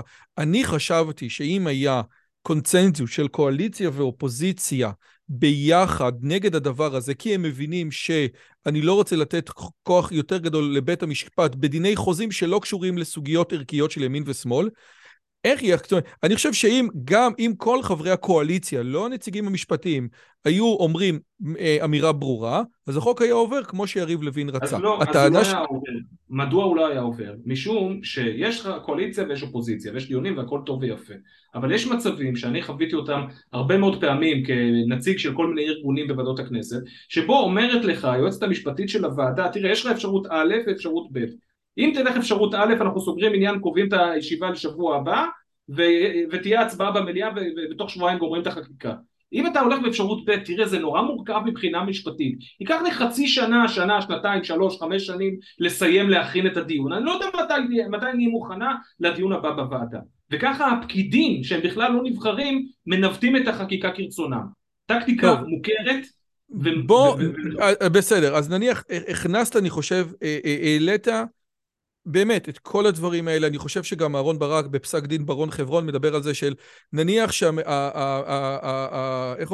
שהרשות עשתה את כל השיקולים, ורק את השיקולים הרלוונטיים, אבל המשקול שהיא נתנה לשיקולים הרלוונטיים לא היה כמו שראוי לתת, אז גם אני אגיד שזה לא בסדר. זאת אומרת, לא שעשיתי שיקולים שהם חוץ המעשה של שוחד, אלא רק שיקולים רלוונטיים. זאת אומרת, יש פה, יש שמה, יש כמה וכמה דברים שעומדים על הכף, ואני ממשקל את הכל ואומר, למרות שיש לי א', ב', ג', ד', אני בוחר ג', והסתכלתי, התייחסתי לא', ב', ג' וד'. אומר אהרון ברק בפסק דין מטורף ממש, אם אני יכול להגיד שאתה לא משקלת, שהיית צריך לתת לבית, יותר משקל ממה שנתת לו, שזה דה פקטו לא פסקת מה שאני רציתי. אז הכל נכון. מה? עכשיו רגע, למה בכלל פתחתי את הסוגריים הללו של הפרופים? כי אמרתי שביטול חוקים זה רק נשק אחד. אמרנו אחר כך שיש גם התעלמות מחוקים, שזה מה שקרה לחוק הלאום, והנה אנחנו רואים בעניין הפרופים שני דברים. אחד, שבית המשפט יכול לפרש חוק בניגוד ללשונו, כי חוק החוזים כפי שהוא היה מנוסח לפני התיקון היה בסדר גמור, הוא היה מאוד ברור וחד משמעי, אבל הוא לא מצא חן בעיני השופטים, אז השופטים פשוט הפכו אותו על משמעותו והגיעו למטרה שאליה הם רוצים. והדבר השני שכשהדבר הזה קורה, אז מחוקקים ניצבים בפני שוקת שבורה, כי אם הכלי היחיד שלך הוא לחוקק, אתה לא יכול לתקן את מה שכבר תקין. יותר מזה, יש בחוקי היסוד עיקרון שאומר שהם לא חלים על חוקים שנחקקו לפניהם. עכשיו כשאתה אומר, אוקיי, אני אחוקק מחדש, את חוק החוזים, אז עכשיו זה נחקק אחר. אז עכשיו זה כן כפוף. אז בית המשפט, מה הוא אומר? נגיד, מה אמר בסוגיה של מינוי דארי לשר עכשיו? אומרת היועצת המשפטית לממשלה, יש לקונה, מה עושים כאשר מדובר במאסר על תנאי שהוא לא מאסר בפועל? שום לקונה, החוק מאוד ברור בנושא הזה. אבל בית המשפט אומר יש לקונה, מזמין את הכנסת לחוקק, עכשיו כשהיא חוקקה נפיל עליה ביקורת שיפוטית. אתה מבין? זה התרגיל שמבוצע שוב ושוב ושוב ושוב. אז אני אומר... אוקיי, אז רק שנייה, אז יש לי עוד שאלה אחת לפני שאתה מגיע לזה. בסופו של דבר, נניח שאתה משכנע והטענות אני חושב די ברורות. טענה נוספת שעולה מהשמאל, זה שכל אחד או חלק גדול מהאנשים שיושבים היום בקואליציה העתידית, יש להם עניין עם בית המשפט. אם זה בנימין נתניהו, אם זה אריה דרעי, אם זה איתמר בן גביר, יש פה עניינים. זאת אומרת, בסופו של דבר לא מדובר פה על דיון תיאורטי, יש פה משמעויות. אתה יודע, בנימין נתניהו אמר על הנושא הזה, יש לי חברים שמנסים לעזור לי יותר ממה שאני צריך עזרה. זה האמירה שלו על סמוטריץ'. זאת אומרת, אומרים אנשים, אתה יודע מה? אתה מקבל, אוקיי, נניח. אבל בסופו של דבר, הדברים פה מכוונים ממש כלפי אנשים מסוימים, כן? זאת אומרת, תקרא לזה חוק פרסונלי. אתה לא רואה בזה בעיה? לא. או שאתה מחזיר אותי לזה אצבע שבורה, ואני חולה סרטן, כן?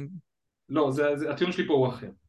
יש שתי הנחות יסוד שמגולמות בשאלה שלך, שלעניות דעתי הן שגויות. הנחת היסוד הראשונה זה שכתבי אישום נכתבים בידי מלאכי שרת, ושאין מצב, אין מציאות בעולם שבה כתב אישום יוגש כתוצאה משאיפות פוליטיות ומניעים פסולים, בדיוק כפי שנראה לנו הגיוני שהחלטה של נבחר ציבור תהיה ממניעים פסולים.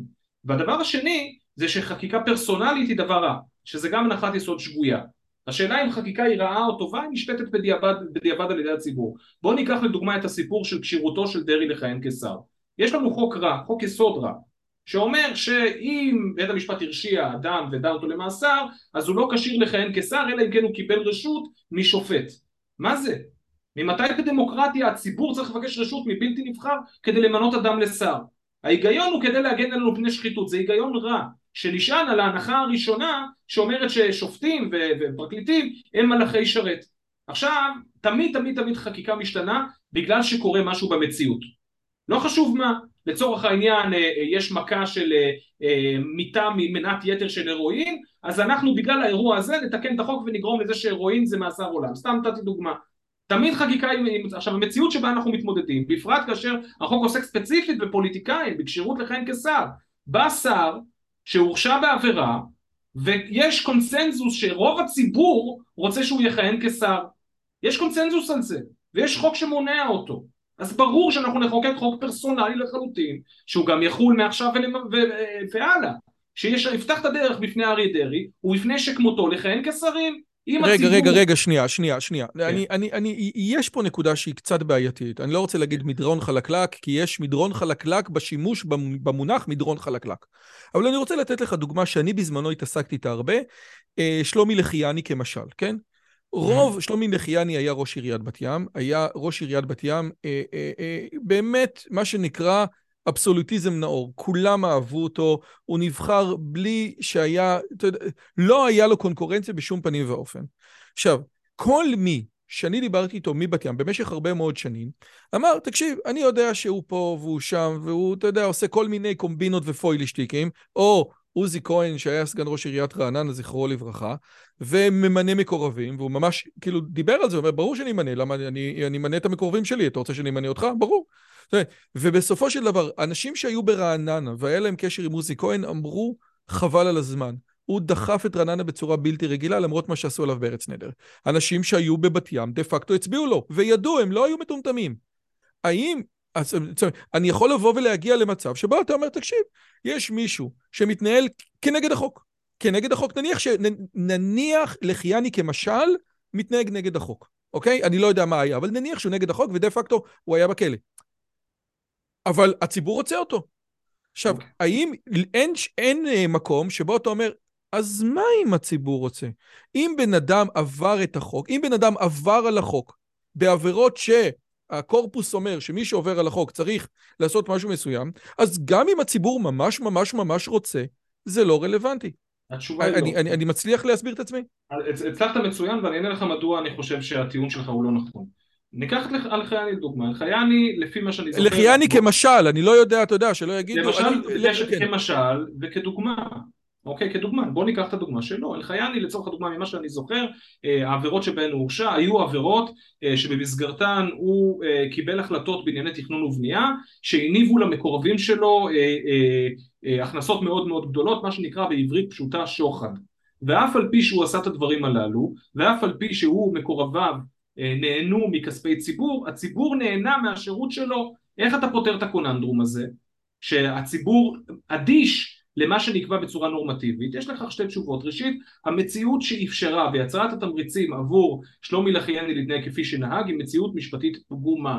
לאמור, הרגולציות, הרי מה הסיפור כאן? הסיפור הוא שהיחס בין ההחלטה המנהלית של ראש עיר, בענייני תכנון ובנייה, לבין הרווח במאות מיליונים שהיא מניבה לקבלנים, היא פרצה הקוראת לגנב. ואת הרגולציה הזו צריך לשנות, זה לא מכשיר את מה שלחייני עשה. אבל זה אומר שהחוק שעליו הוא עבר הוא חוק פגום, לא בגלל שמותר לקבל שוחד, אלא בגלל שחוק שיוצר פרצה הקוראת לגנב. אתה אומר, אם אתה רואה שולחן ישיבות עם הרבה רוגלחים, אז בסוף אתה, איך אומרים, תאכל איזה רוגלח אחד או שניים. זה טבע האדם. מי שחושב שראש עיר יכול לראות קבלנים שלא נבחרו ולא השקיעו כמוהו ולא אוהבים את הציבור כמוהו, נוסעים ברולס רויס ומחליפים אותה כל שנה אחרי שמוכרים מאות דירות שאני ראש העיר השארתי להם, ולא לרצות חלק בחגיגה הזאת, לא מבין את טבע האדם. וזה הפגם של חוקי התכנון והבנייה בישראל. הפיתוי שבו עומדים ראשי הערים הוא פיתוי פסיכי, וזה הסיפור של אולמרט והולילנד, וזה הסיפור של החייני, וזה הסיפור של גפסו, וזה הסיפור של היום ראש עיר, איך הגדיר את זה ינון מגל, שגובלת בבני ברק ואין בן הנחומה, שהיום נחקר ברשות המסים. אני לא מכיר את הסיפור שם, אבל גם שם זה הסיפור, הפיתוי של ראשי הערים. אבל אתה לא, בסדר, הפיתוי, גם הפיתוי, אתה יודע מה, מישהו, יש כאלה שיגידו, הפיתוי של מישהו לראות בחורה, בכל מיני מועדונים ירחם השם שאני לא יודע מי הולך אליהם, סבבה לגמרי, זה עדיין לא בסדר. מה עושים עכשיו עם הלא בסדר? אתה צודק, הרגולציה גרועה, שלום, אני מסכים, יופי. זה הפתרון הנקודה הזאת, עכשיו בסופו של דבר, אבל הוא עשה משהו שהוא לא חוקי. בוא נצא מתוך הנחה שלחייני גנב כספי ציבור, הציבור שהכספים הללו נגנבו ממנו, אומר מוחל אני. ויש פה אמירה מאוד מאוד חשובה, עוד נדבר על החוקה הצרפתית ועל איך היא בנויה שם, כי זה דברים ששווה להתעמק בהם. זו תשובה מספר 1. תשובה מספר 2, חשבון הדולרים של רבין. כולנו יודעים לדבר על איזה יופי שרבין התפטר כאשר תפסו אותו, אבל אתה לא נתת לי תשובה. רגע, מה זה תשובה מספר 1? אתה נתת שאלה. נניח שהלחייני גנב, ואז הציבור אמר, אני מוחה לו, רוצה אני, מצביע לו בבחירות. אתה אומר, מבחינתי, זיו מאור, זה... לא רוצה להגיד בסדר, היה עדיף פוצפוצים ונצנצים וכולם צדיקים, זה לא קורה? אני כן אומר זה בסדר, אני מסביר למה אני אומר זה בסדר. בסופו של דבר צריך שיהיה מתאם בין עיקרון נורמטיבי לבין חוק, ולפעמים יש התנגשות בין עקרונות נורמטיביים שונים. שוחד זה רע, ציבור שנכפה עליו ראש עיר שהוא לא רוצה בו זה רע. מה יותר גרוע, שוחד או ציבור שנכפה עליו ראש עיר שהוא לא רוצה בו? זאת שאלה לא פשוטה, זאת התנגשות. העיקרון הדמוקרטי מחייב שיהיה לנו ראש עיר שאנחנו רוצים בו, ושלא נמנע ממי שהציבור רוצה בו. לכן, עוד מעט אנחנו נגיע לתשובה השלישית שממחישה את זה עוד יותר טוב. ואני רוצה, הבנת את הנקודה? אני בשוק מהנקודה. אם אני מבין את הנקודה בפועל, זה אומר כזה דבר. לצורך העניין, משטרת בת ים, או משטרת שקר כלשהו, הייתה יודעת שאלחייני כמשל, אני לא יודע שום דבר, אלחייני כמשל, הוא עשה פוילישטיקים שאסורים לפי החוק, ומה היא הייתה אמורה לעשות? לבוא ולהגיד, בוא נחכה לבחירות, אם הוא לא ייבחר ניכנס בו, ואם הוא כן ייבחר נמשיך עם זה? התשובה הדמוקרטית היא שבמדינה דמוקרטית אמיתית, גם לראשי הערים ובעצם לכל נבחר ציבור מכהן שמחזיק בסמכות, יש חסינות, ויש לזה סיבה מאוד מאוד חשובה. משום שאם אנחנו מניחים לצורך העניין שאלחייני באמת עבר את העבירות, אנחנו לא יכולים להתעלם מכך שהיו ראשי עיר, דומני שצבי בר, ראש עיריית רמת גן המיתולוגי, הוא שם ששווה להזכיר בהקשר הזה, שנרדפו במשך עשורים על ידי רשויות החוק, ואחרי שהמללו אותם ואילצו אותם להתפטר נגד הרצון של תושבי עירם, זוכו ונוקו מכל חשד, ואי אפשר להתעלם מהאפשרות שהסיבה לרדיפה שלהם היא מוטיבציה פוליטית פסולה של איזשהו פרקליט עלום. ההנחת היסוד ההפוכה מההנחה שלך נותנת כוח לא פרופורציונלי לאנשים שהם לא נבחרים. החסינות שאני מציע לתת לראשי הערים נותנת כוח לא פרופורציונלי לראשי הערים נבחרים שפועלים תחת אור הזרקורים. אם הציבור לא מרוצה ממנו, הוא יכול להדיח אותו, ואז אם הוא באמת עבר עבירה, אנחנו נזרוק אותו לטרף של הפרקליטות. אם הוא לא עבר עבירה, הפרקליטות תעזוב אותו בשקט. זה טיעון מספר 1. טיעון מספר 2. שוב, חשבון הדולרים של רבין. רבין היה מושחת והתפטר ב-1977. מה הייתה העבירה שהוא ביצע? החזיק דולרים בחוץ לארץ. שנים ספורות אחר כך, תקנו את החוק, וזו כבר לא עבירה בכלל. ברור לחלוטין שהעיקרון הנורמטיבי שאותו בא לתקן האיסור על החזקת מטח בחול, העיקרון פסול מלכתחילה. התפיסה הנורמטיבית והערכית שלנו לגבי חוקים משתנה מפעם לפעם. מה שלא אמור להשתנות זה הנאמנות של נבחר ציבור לבוחריו, והחופש של הציבור לבחור את מי שבוחר בו. אז שוב אני אומר, זה לא בסדר ולא תקין, שראשי ערים נותנים זכויות בנייה בתמורה לשוחד, או בתמורה לדירות, או בתמורה לג'ובים של יועצים לכל מיני מקורבים. זה לא תקין. הבעיה היא שכל כך משתלם לקבלנים לשלם מיליונים לראש העיר. שם הבעיה, וצריך לבדוק איפה שם. אז אני רק רוצה לעשות ריקאפ למה שאמרת. כמו שאומרים במחלקה לספרות, ההגדרה של טרגדיה זה שלא שיש אחד צודק ואחד טועה, אלא שיש שניים צודקים. ובסופו של דבר יש פה שני מהלכים, ואתה בעצם אומר כזה דבר, יש פה כוח דמוקרטי או זכות דמוקרטית או איזשהו חוק שהוא לא פחות חשוב, שהציבור יקבל את ראש העיר שהוא בחר בו. עכשיו, אם יש לנו עיתונות שקופה, אם אין לנו איזשהו, אתה יודע, מה שנקרא עיתונות מטעם, וכל אחד יכול לבוא ולהגיד, תקשיבו, הלחייני הזה כמשל, הוא גנב, הוא שקרן, הנה ההוכחות, שימו לב, זאת אומרת, אתם, זה האיש שאתם רוצים לבחור בו? אם הם בוחרים בו, אז אנחנו צריכים באיזשהו מקום להעדיף את הרעיון הזה. האם הייתי רוצה שיהיה ראש עיר גם מעולה, גם טוב וגם שעומד כנגד הקבלנים? הייתי רוצה שפחממות לא יהיו משמינות, אבל זה לא קיים במציאות. הטענה שלך היא כזאתי, בסופו של דבר לפתח חטאת רובץ וכל קל ביג'יומו, בסופו של דבר הוא ירד מהמפה הפוליטית, והפרקליטות יכולה לחכות לו בצד, כמה שהוא רוצה, ושידע שאתה עכשיו עושה שוחד, ואתה עכשיו מוגן, אבל ברגע שאתה לא תיבחר, או שתפסיק להיבחר, או שלא תרצה, ברגע הזה אנחנו נהיה שם, עכשיו עוד פעם, זה יכול להיות כמה שנים שהוא בינתיים יכול לעשות, אבל אתה אומר, יש פה עיקרון שהוא לא פחות חשוב, והעיקרון הזה זה שעיר שלמה של מאות אלפי תושבים, או עשרות אלפי תושבים, רוצה מישהו מסוים. כן. אמירה מעניינת, אני צריך לחשוב על זה, זה אמירה... ושוב, גם צריך להבין, אני נותן את הכוח לציבור, אתה נותן את הכוח לפרקליטים ושופטים שלא נבחרים. הנחת היסוד שהם פועלים תמיד ממקום נקי כפיים, והמניע היחידי שלהם הוא שמירת החוק, זאת הנחת יסוד שאני לא מקבל אותה, ואני חושב שהם הוכיחו שהם ראויים לספקנות שלי בנושא הזה. אוקיי? אז מה הטענה שלך? אז מה הכיוון שלך? אז אני אומר, הכיוון הוא לתת חסינות לנבחרי ציבור, כאשר החסינות הזו מוסרת ללא התיישנות עם סיום כהונתם, אוקיי? ואז אנחנו, וזה בעצם מבחן האמיתי של הפרקליטות. אם הפרקליטות מתנפלת על נבחר ציבור מוחלש שסיים את כהונתו, זה אומר שהיא באמת מתעניינת בשמירת החוק, כי אין לה שום רווח פוליטי מזה שהיא הולכת עליו. אבל אם היא מניחה לו לנפשו, זה אומר שמה שהפרקליטות באמת רצתה, זה להדיח אותו. ובעצם מה שאתה אומר, שכנגד פסקת ההתגברות, מה שאני אעשה, זה לא יאפשר לפרקליטות להיות חלק במה שנקרא משחק פוליטי, ואז על כורחך לא יהיה לקוח להביא את 400 טון תיקים לנתניהו, כי ברגע שהיא תעשה את זה, כבר לא רלוונטי. נכון. ב-2018, ערב הגשת כתב האישום נגדו נתניהו, הוא אמר משפט שעורר עליו הרבה מאוד ביקורת, הוא אמר חסינות היא אבן יסוד במשטר דמוקרטי, כולם אמרו הוא מדבר מהפוזיציה, ואני אז כתבתי, אני חושב שזה הפוסט הכי משותף, הכי ויראלי שלי בפייסבוק אי פעם, ברור שזה חלק יסוד משטר דמוקרטי, משום שאם אנחנו לא מניחים שנבחר ציבור הוא חסין בפני הרשות המבצעת, הוא לא עצמאי. כמה חסין אתה רוצה לתת לו? בסדר, כמה חסין? כמה חסין? 100% חסין? השאלה היא לא כמה, אלא מי. כלומר, בגדול, ברירת המחדל היא שכאשר אדם מחזיק בתפקיד מסוים של נבחר ציבור, אי אפשר לחקור אותו, אי אפשר להגיש נגדו כתב אישום. אלא אם כן, מתקבלת החלטה פוליטית, שאומרת שכן. מה זה פוליטית? בוא תרחיב לי. זה אומר שפוליטית, בסופו של דבר, הנחת היסוד היא שכל העולם הפלילי מדבר ופועל בשם הציבור. זאת הנחת היסוד. בישראל... את כל העולם הפלילי מדבר ופועל בשם הציבור. בישראל כשמגישים כתב אישום נגד מישהו, מה כתוב בכותרת? מדינת ישראל נגד פלוני. איך זה בארצות הברית? כל מי שצפה בחוק בסדר? The people of the state of New York נגד פלוני. הציבור או העם.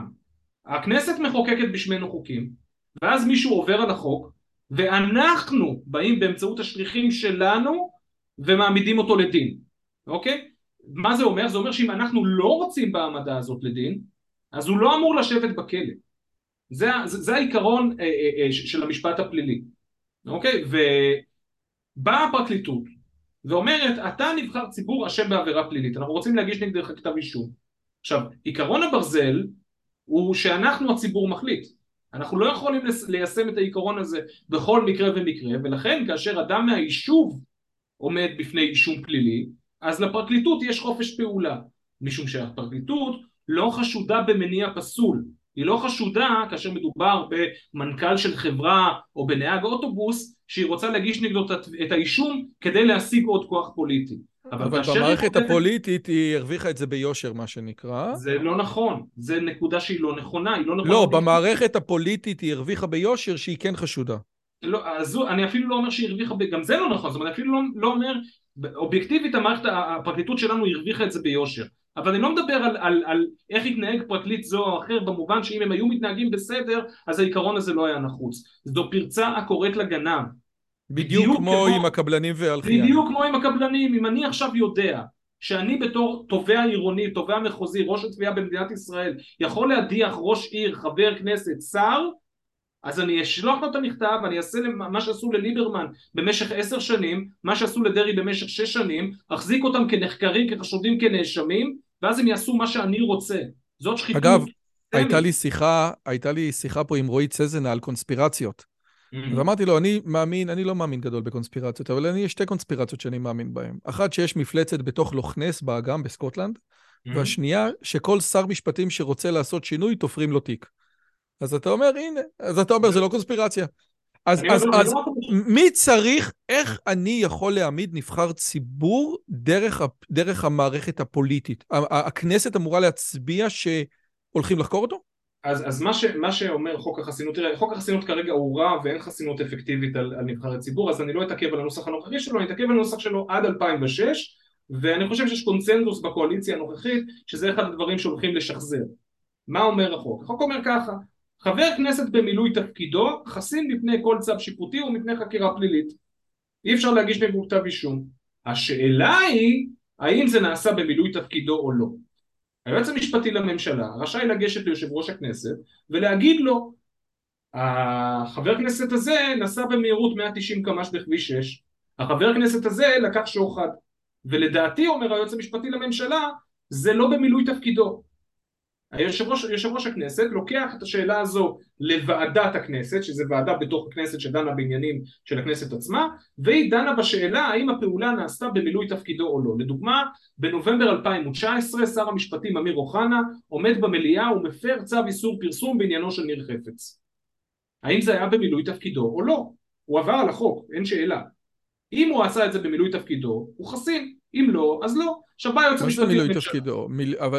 תראה, אני יודע שמילוי תפקידו זה, אם עשית את זה, אם נסעת ב-190 קמ"ש לפני שנהיית חבר כנסת, אז זה לא במילוי תפקידו. ברור שלא.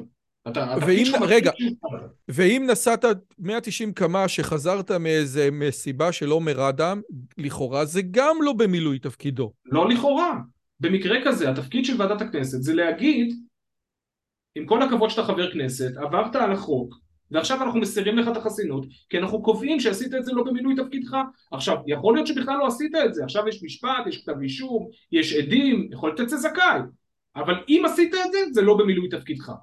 זו השאלה שבה דנה ועדת הכנסת. אם היא קובעת שזה במילוי תפקיד, הוא חסין. עכשיו, מה שהיה בחוק עד 2006, זה שברירת המחדל זה שהוא חסין, הוא צריך לבקש מהכנסת, כנסת יקרה, הנה הסיבות שבגללן לדעתי זה לא במילוי תפקיד, בבקשה תסיר את החסינות. מאז 2006 זה הפוך. היועץ המשפטי לממשלה מודיע ליושב ראש הכנסת על כוונה להגיש כתב אישום נגד חבר כנסת, ולכנסת יש 3 חודשים להתכנס ולהחליט ברוב של 61 שהוא עשה את זה במילוי תפקידו.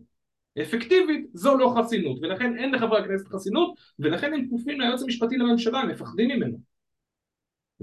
זה הסיפור של החסינות.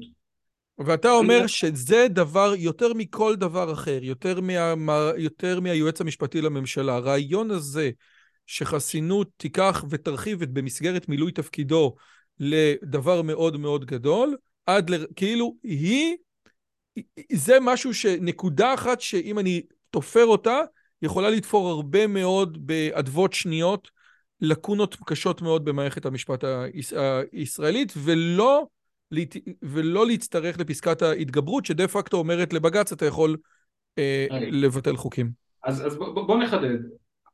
הטענה שלי לגבי מה צריכה לעשות הכנסת ה-25 כדי לתקן את מערכת המשפט, היא אומרת, יש רק 3 דברים שצריך לחוקק, ויש דבר מאוד מאוד חשוב שבכלל לא צריך לחוקק אותו. אבל עיקרון הברזל חייב להיות שאת החוק מקיימים. ואם בית המשפט נותן לשר את הברירה בין ציות לחוק לבין ציות לפסק דין, מצופה מהשר לציית לחוק. לדוגמה, אם החוק קובע במפורש ששיקול הדעת של שר הפנים בשאלת הכניסה לישראל לא נתון לביקורת שיפוטית, ובית המשפט מתיימר להכפיף אותו לביקורת שיפוטית ולהגיד שהאיסור על כניסה לישראל הוא לא חוקתי, יעמוד שר הפנים ויגיד, סליחה, עם כל הכבוד, שמעתי את פסק הדין, הוא לא הולך להיות מקוים, כי הוא לא מתיישב עם החוק. אוקיי, זה העיקרון, זה עיקרון הברזל.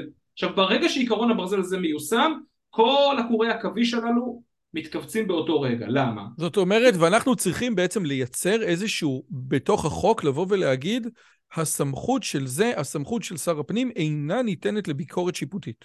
זה המצב. נכון? הרגע, שוב, חוק הכניסה לישראל. ומה קורה אם יש לי שר פנים משוגע בראש, שעושה דברים שהם נגד המוסר האוניברסלי, אם קיים כזה דבר? כי בשביל זה יש כנסת שמבקרת אותו, ויכולה לפטר אותו בהצבעה אחת. אוקיי. אוקיי. אם באמת הוא משוגע בראש, מה שנקרא לרצוח את כל הג'ינג'ים, אז בשביל זה יש כנסת. ואז נשאלת השאלה, מה קורה אם הכנסת תרצח את כל הג'ינג'ים? והתשובה היא שמעולם לא קרה בהיסטוריה של הדמוקרטיה, שדמוקרטיה התאבדה, למעט 2 מקרים, פטן ונפוליאון השלישי. פעמיים זה קרה בצרפת, שהתקבלה החלטה דמוקרטית שמפסיקים להיות דמוקרטיה. אבל החלטות אנטי-דמוקרטיות של בתי משפט קרו גם קרו. אחת השקרים הכי נפוצים של אהרון ברק, זה שצריך לרסן... בעצם כאילו, ברייך השלישי לא התקבלה, זאת אומרת, הוא נבחר בצורה דמוקרטית, אבל אז הוא תפס את השלטון בצורה... לא, זה לא נכון, זה מיתוס. מה שקרה זה שלמפלגה הנאצית, לפני הבחירות של 1933, הייתה מיליציה. והמיליציה הזו הסתובבה ברחובות ואמרה, מי שלא מצביע לנו, אנחנו נשחט אותו. והם באמת שחטו אנשים למען יראו ויראו. אז אנשים הצביעו, אבל מתוך פחד. ואותו דבר גם עם מוסליני. ב-1922, כשמוסליני נבחר לראשות הממשלה, אחרי שהצליח, אני חושב זה היה 7% בסך הכל מהפרלמנט, חברי הפרלמנט הצביעו לו, משום שבתוך הפרלמנט הסתובבו חברי כנופיות של מוסליני עם נשק, ומי שהצביע נגדו לא קם למחרת בבוקר. אז נכון שההצבעה בפועל הייתה, אבל לא היה מצב חופשי. כמו בסוריה, אתה אומר. בדיוק, כמו בסוריה, ולכן זו לא החלטה דמוקרטית. לכן כשאהרון ברק אומר, אם אנחנו נצמד לדמוקרטיה הפורמלית ולא נחפיף אותה לעקרונות של דמוקרטיה מהותית, הוא אומר, אנחנו נאבד את הדמוקרטיה כמו שקרה באיטליה ובגרמניה, הוא משקר. אבל דוגמאות להבלות ולפשעים הסוג הזה שביצעו בתי משפט, יש גם יש. והדוגמה הבולטת ביותר זה פסק דין מאוד מפורסם שנקרא דרד סקוט. שמעת עליו? לא. לא, דרד סקוט היה עבד בארצות הברית. אתה יודע מה? בוא נפתח סוגריים ונדבר קצת על ההיסטוריה של אי-ציות. שאלת אותי קודם איך זה קורה ואמרתי לך, יש פה סיפור מעניין, בוא נספר אותו. נתחיל מהחוקה האמריקאית, 1779, אין שם זכות לבית המשפט לבטל חוקים. לא קיים. ב-1803 ניתן פסק דין שנקרא מרבורי נגד מדיסון, שמוכר בתור אחד מפסקי הדין החשובים ביותר בהיסטוריה של המשפט המערבי, שאומר במקרה שחוק סותר את החוקה, מותר לבית המשפט לבטל אותו. אבל בית המשפט אמר את זה ולא עשה את זה באותו פסק דין. מי שכתב את פסק הדין קראו לו ג'ון מרשל, והוא כיהן לא פחות מ-27 שנים בתפקיד נשיא בית המשפט העליון, והפעם הבאה שהוא מכה באירוע הזה זה ב-1830.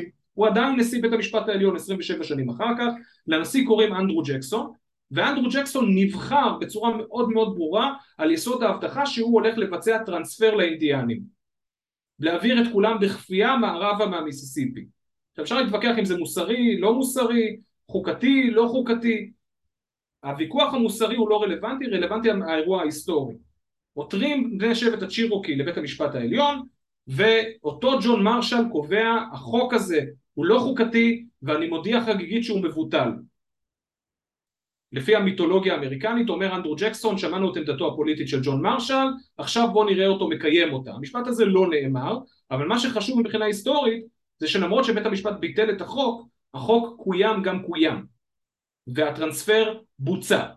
למרות שלא היה להם לא ארנק ולא חרב, אתה מבין, זה הבעיה, אם אין לך לא ארנק ולא חרב, אז אין לך כלום. אז אני אומר, מבחינה נורמטיבית, אפשר לשפוט את זה, האירוע הזה הוא אירוע טראומטי בהיסטוריה של ארצות הברית, הוא נקרא נתיב הדמעות, עד היום יש שמורות אינדיאניות שלא משתמשים בהן בשטר של $20, שלב מתנוסס הדיוקן של אנדרו ג'קסון, בגלל שנורא נורא כועסים עליו על האירוע הזה. אבל העובדה החשובה לענייננו, שבית המשפט נתן פסק דין שמבטל חוק, ואנדרו ג'קסון פשוט התעלם מהביטול הזה. זה כישלון מעשי בניסיון הראשון. אחר כך מגיע הניסיון השני, שזה פסק הדין דרד סקוט שדיברתי עליו קודם. בגדול, ב-1856 יש חוק בארצות הברית שאומר שבנסיבות מסוימות עבד שהיה 6 שנים מחוץ למדינת עבדות יוצא לחופשי.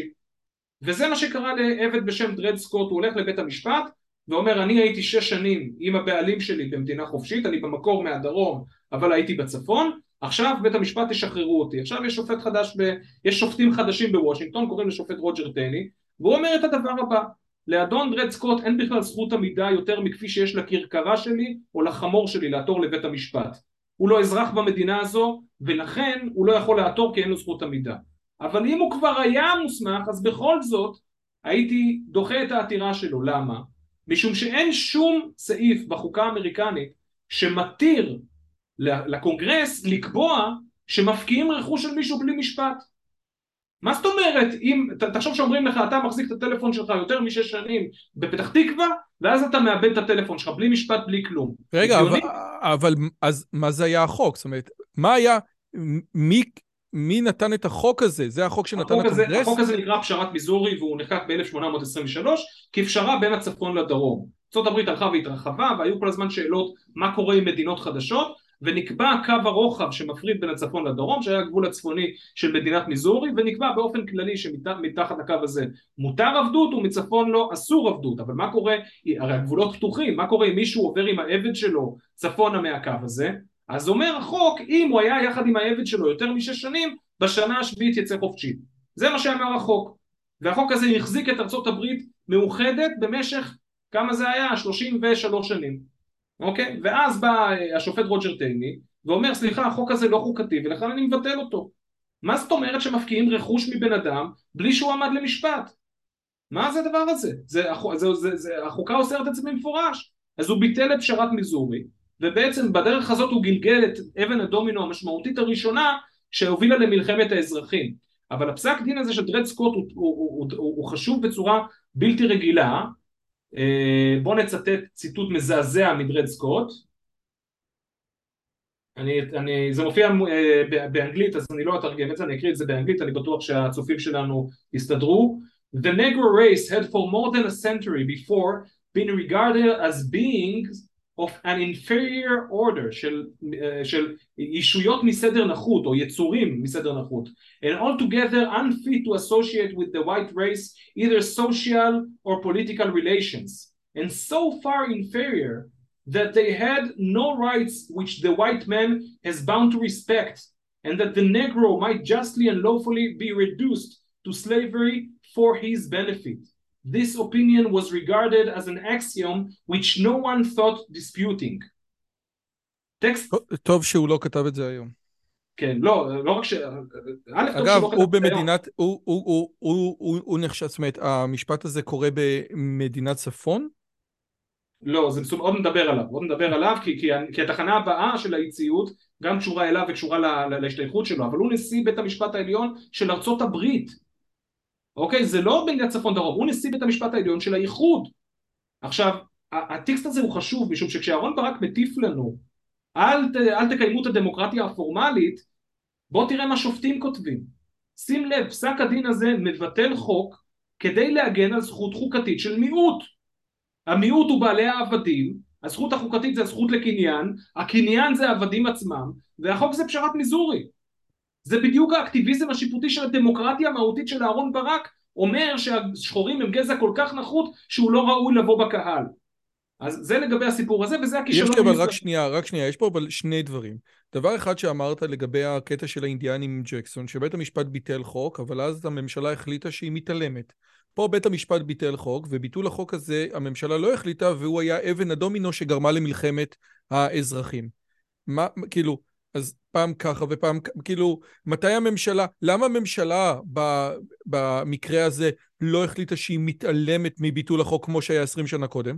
יש לזה כמה תשובות, אבל התשובה הכי חשובה זה שהחוק שאותו התיימר בית המשפט לבטל בפשרת מיזורי, היה חוק שהממשלה, סליחה, באנדרו ג'קסון, זה החוק שהממשלה מבצעת, או לא מבצעת, זה חוק שהסמיך את הממשלה להפעיל כוחות מזוינים ולקחת אנשים בכוח מהבית שלהם לבית אחר.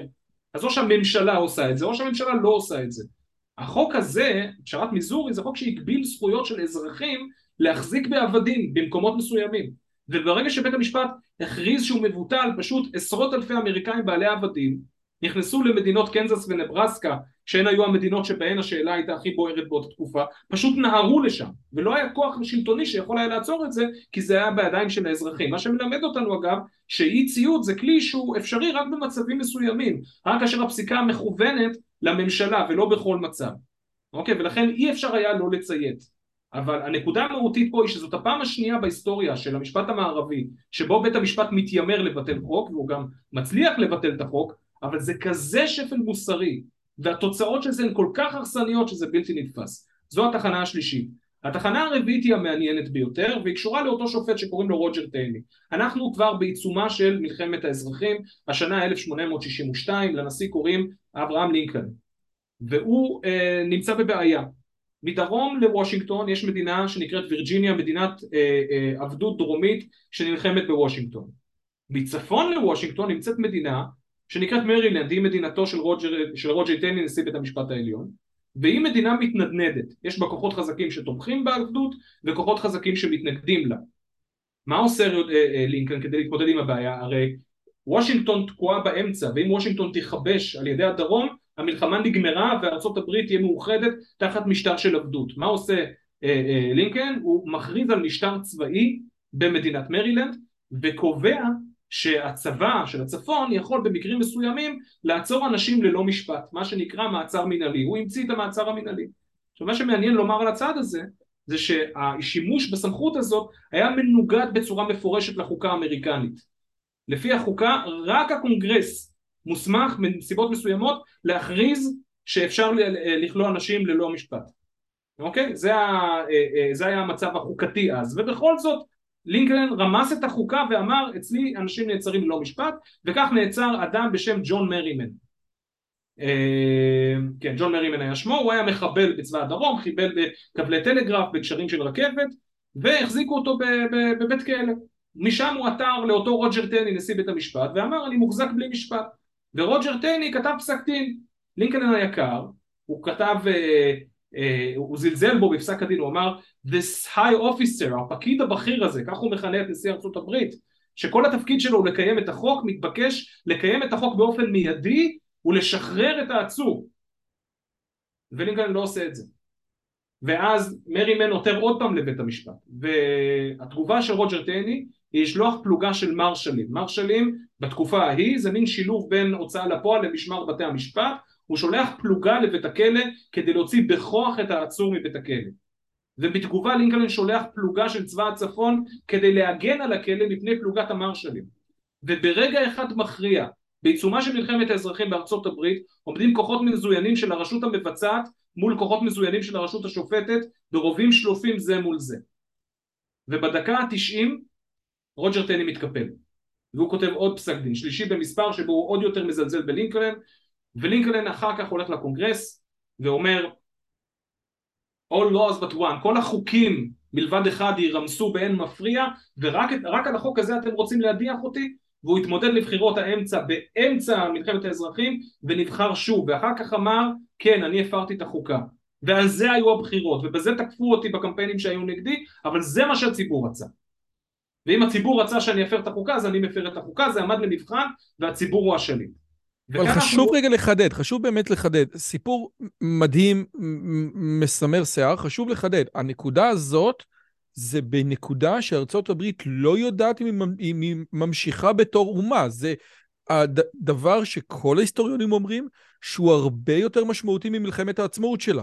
זאת אומרת, הנקודה החשובה ביותר בהיסטוריה האמריקאית, של האם אנחנו ממשיכים ביחד או לא, זאת נקודה שקשה מאוד, אתה יודע, זה בעצם כמו איזה פצצת אטום, אתה יודע, קשה מאוד, מגניב להביא את זה לקצה, כן? אבל כשמפירים חוקה, אנחנו במלחמת אזרחים. כן, נכון. ובא בית משפט, אותו שופט של דרד סקוט, ורצה לאכוף את החוקה. הצדק היה איתו מבחינה משפטית, פסק הדין שלו בכלל לא היה אקטיביסטי. אבל בא לינקולן ואמר, לא, עד כאן. אני לא מוכן, אני לא מציית, ואם צריך אני אתקוף את בית המשפט, בכוחות מזוינים. זוכר את ה-D9 של מוטי יוגב? כן. אז כזה. אוקיי, אז כזה. אתה חושב שיש... אתה אופטימי למהלכים האלה? אתה חושב שיש אפשרות שהדברים האלה יקרו? כי אני קראתי את מה שמיכה גודמן כתב על הספר של ביבי במקור ראשון. ובעצם מה שהוא אמר שמבחינת ביבי הציונות זה רק לשמור על עם ישראל. ולכן הדבר הזה מסביר בצורה לפי דעתו של גודמן יפה מאוד את ההתנהלות של נתניהו לכל אורך הקדנציה. האיראן זה הדבר הכי חשוב, ולא לקבל החלטות, לא לעשות שום דבר שהוא יותר מדי. איך אומרים? נשתהיר, סמוטריץ' זה עצם בגרון, ובן גביר זה עצם בגרון, וכל הדברים האלה, ולכן נתניהו תמיד העדיף ממשלות הסכמה, או ממשלות מרכז, ולכן עושה רושם, שאם מיכה גודמן צודק בפרשנות שלו, הדבר הזה, למרות שהוא חשוב מאוד, מתנגד עם האג'נדה של ז'בוטינסקי, בן ציון, נתניהו ונתניהו, ונתניהו לא ייתן לזה יד, כי מדובר על מהלך סופר משמעותי. אתה מקבל את זה או שאתה אומר, עזוב, איך אומרים? אני מקבל את החלק הראשון ולא מקבל את החלק השני, אני אסביר. נתניהו, זה לא נכון להגיד שהציונות שלו היא רק שמירה על ביטחון ישראל, אלא מבחינתו זה הדבר הראשון בסדר העדיפויות, וכל הדברים האחרים הם מסדר משני. מה קובע מבחינת נתניהו, באיזה דברים מסדר משני הוא יטפל? התשובה היא רצון הציבור הדמוקרטי כפי שהוא תופס אותו. במרץ 2018 נתניהו עמד לחתום על הסכם עם אירופה, על הרחקה חלקית של המסתננים, וקליטה ועיכלום של חלק אחר שלהם, ויצאה תרומת מאוד מאוד גדולה של ציבור התומכים של נתניהו, שבעצם אמר בצורה המונית, אנחנו לא מאמינים לאירופים שהם יקיימו את החלק שלהם בהסכם. ונתניהו נסוג אחורה, אוקיי? נתניהו הוא קודם כל שומר ביטחון ישראל, ואחר כך הוא דמוקרט. ואני חושב שהוא מכיר בזה שהתוצאות של הבחירות הנוכחיות הן כאלה שלא מאפשרות לו להתעלם מכך שרצון הציבור, כלומר בתוך המסגרת שעליה הוא כל כך שומר מפני הפצצה האיראנית, הרצון הדמוקרטי הוא לשינוי מהותי במערכת המשפט, ויש מחלוקת גדולה בשאלה איך עושים את השינוי הזה. הדוקטרינה שלי, אי ציות, היא נתפסת בתחילת הדרך אולי כמעט קיצונית, אבל אני חושב שככל שהארבע שנים הארוכות בעזרת השם של הכנסת ה-25 יימשכו, אנשים יבינו שהדוקטרינה הזו היא הדרך היחידה, כי הדברים האחרים, כמו פסקת ההתגברות לדוגמה, צפויים להיכשל. עכשיו, איך עושים את זה מבחינה מעשית? איך אנחנו מגיעים למצב שאנחנו לא שולחים D9 על בית המשפט, ולא פלוגה של הצבא כדי זה, והנבואת הזעם של אהרון ברק, שהשאלה האחרונה היא, למי צייתו מפקדי הטנקים, לא תתממש, אלא שהדמוקרטיה תשוב על כנה בצורה מאוזנת ונכונה יותר. התשובה שלי היא כזאת. צריכה להתקבל החלטה בממשלה, לא החלטת ממשלה המוסד הסטטוטורי, אלא פשוט הממשלה צריכה להתכנס ולהסכים על משהו, על תוכנית מגירה. מה אומרת תוכנית המגירה? יש בה 4 סעיפים. סעיף הראשון אומר מתי מפעילים את התוכנית, מתי שרוב ראשי סיעות הקואליציה, כלומר 3 מתוך 4, מסכימים שזה הזמן הנכון.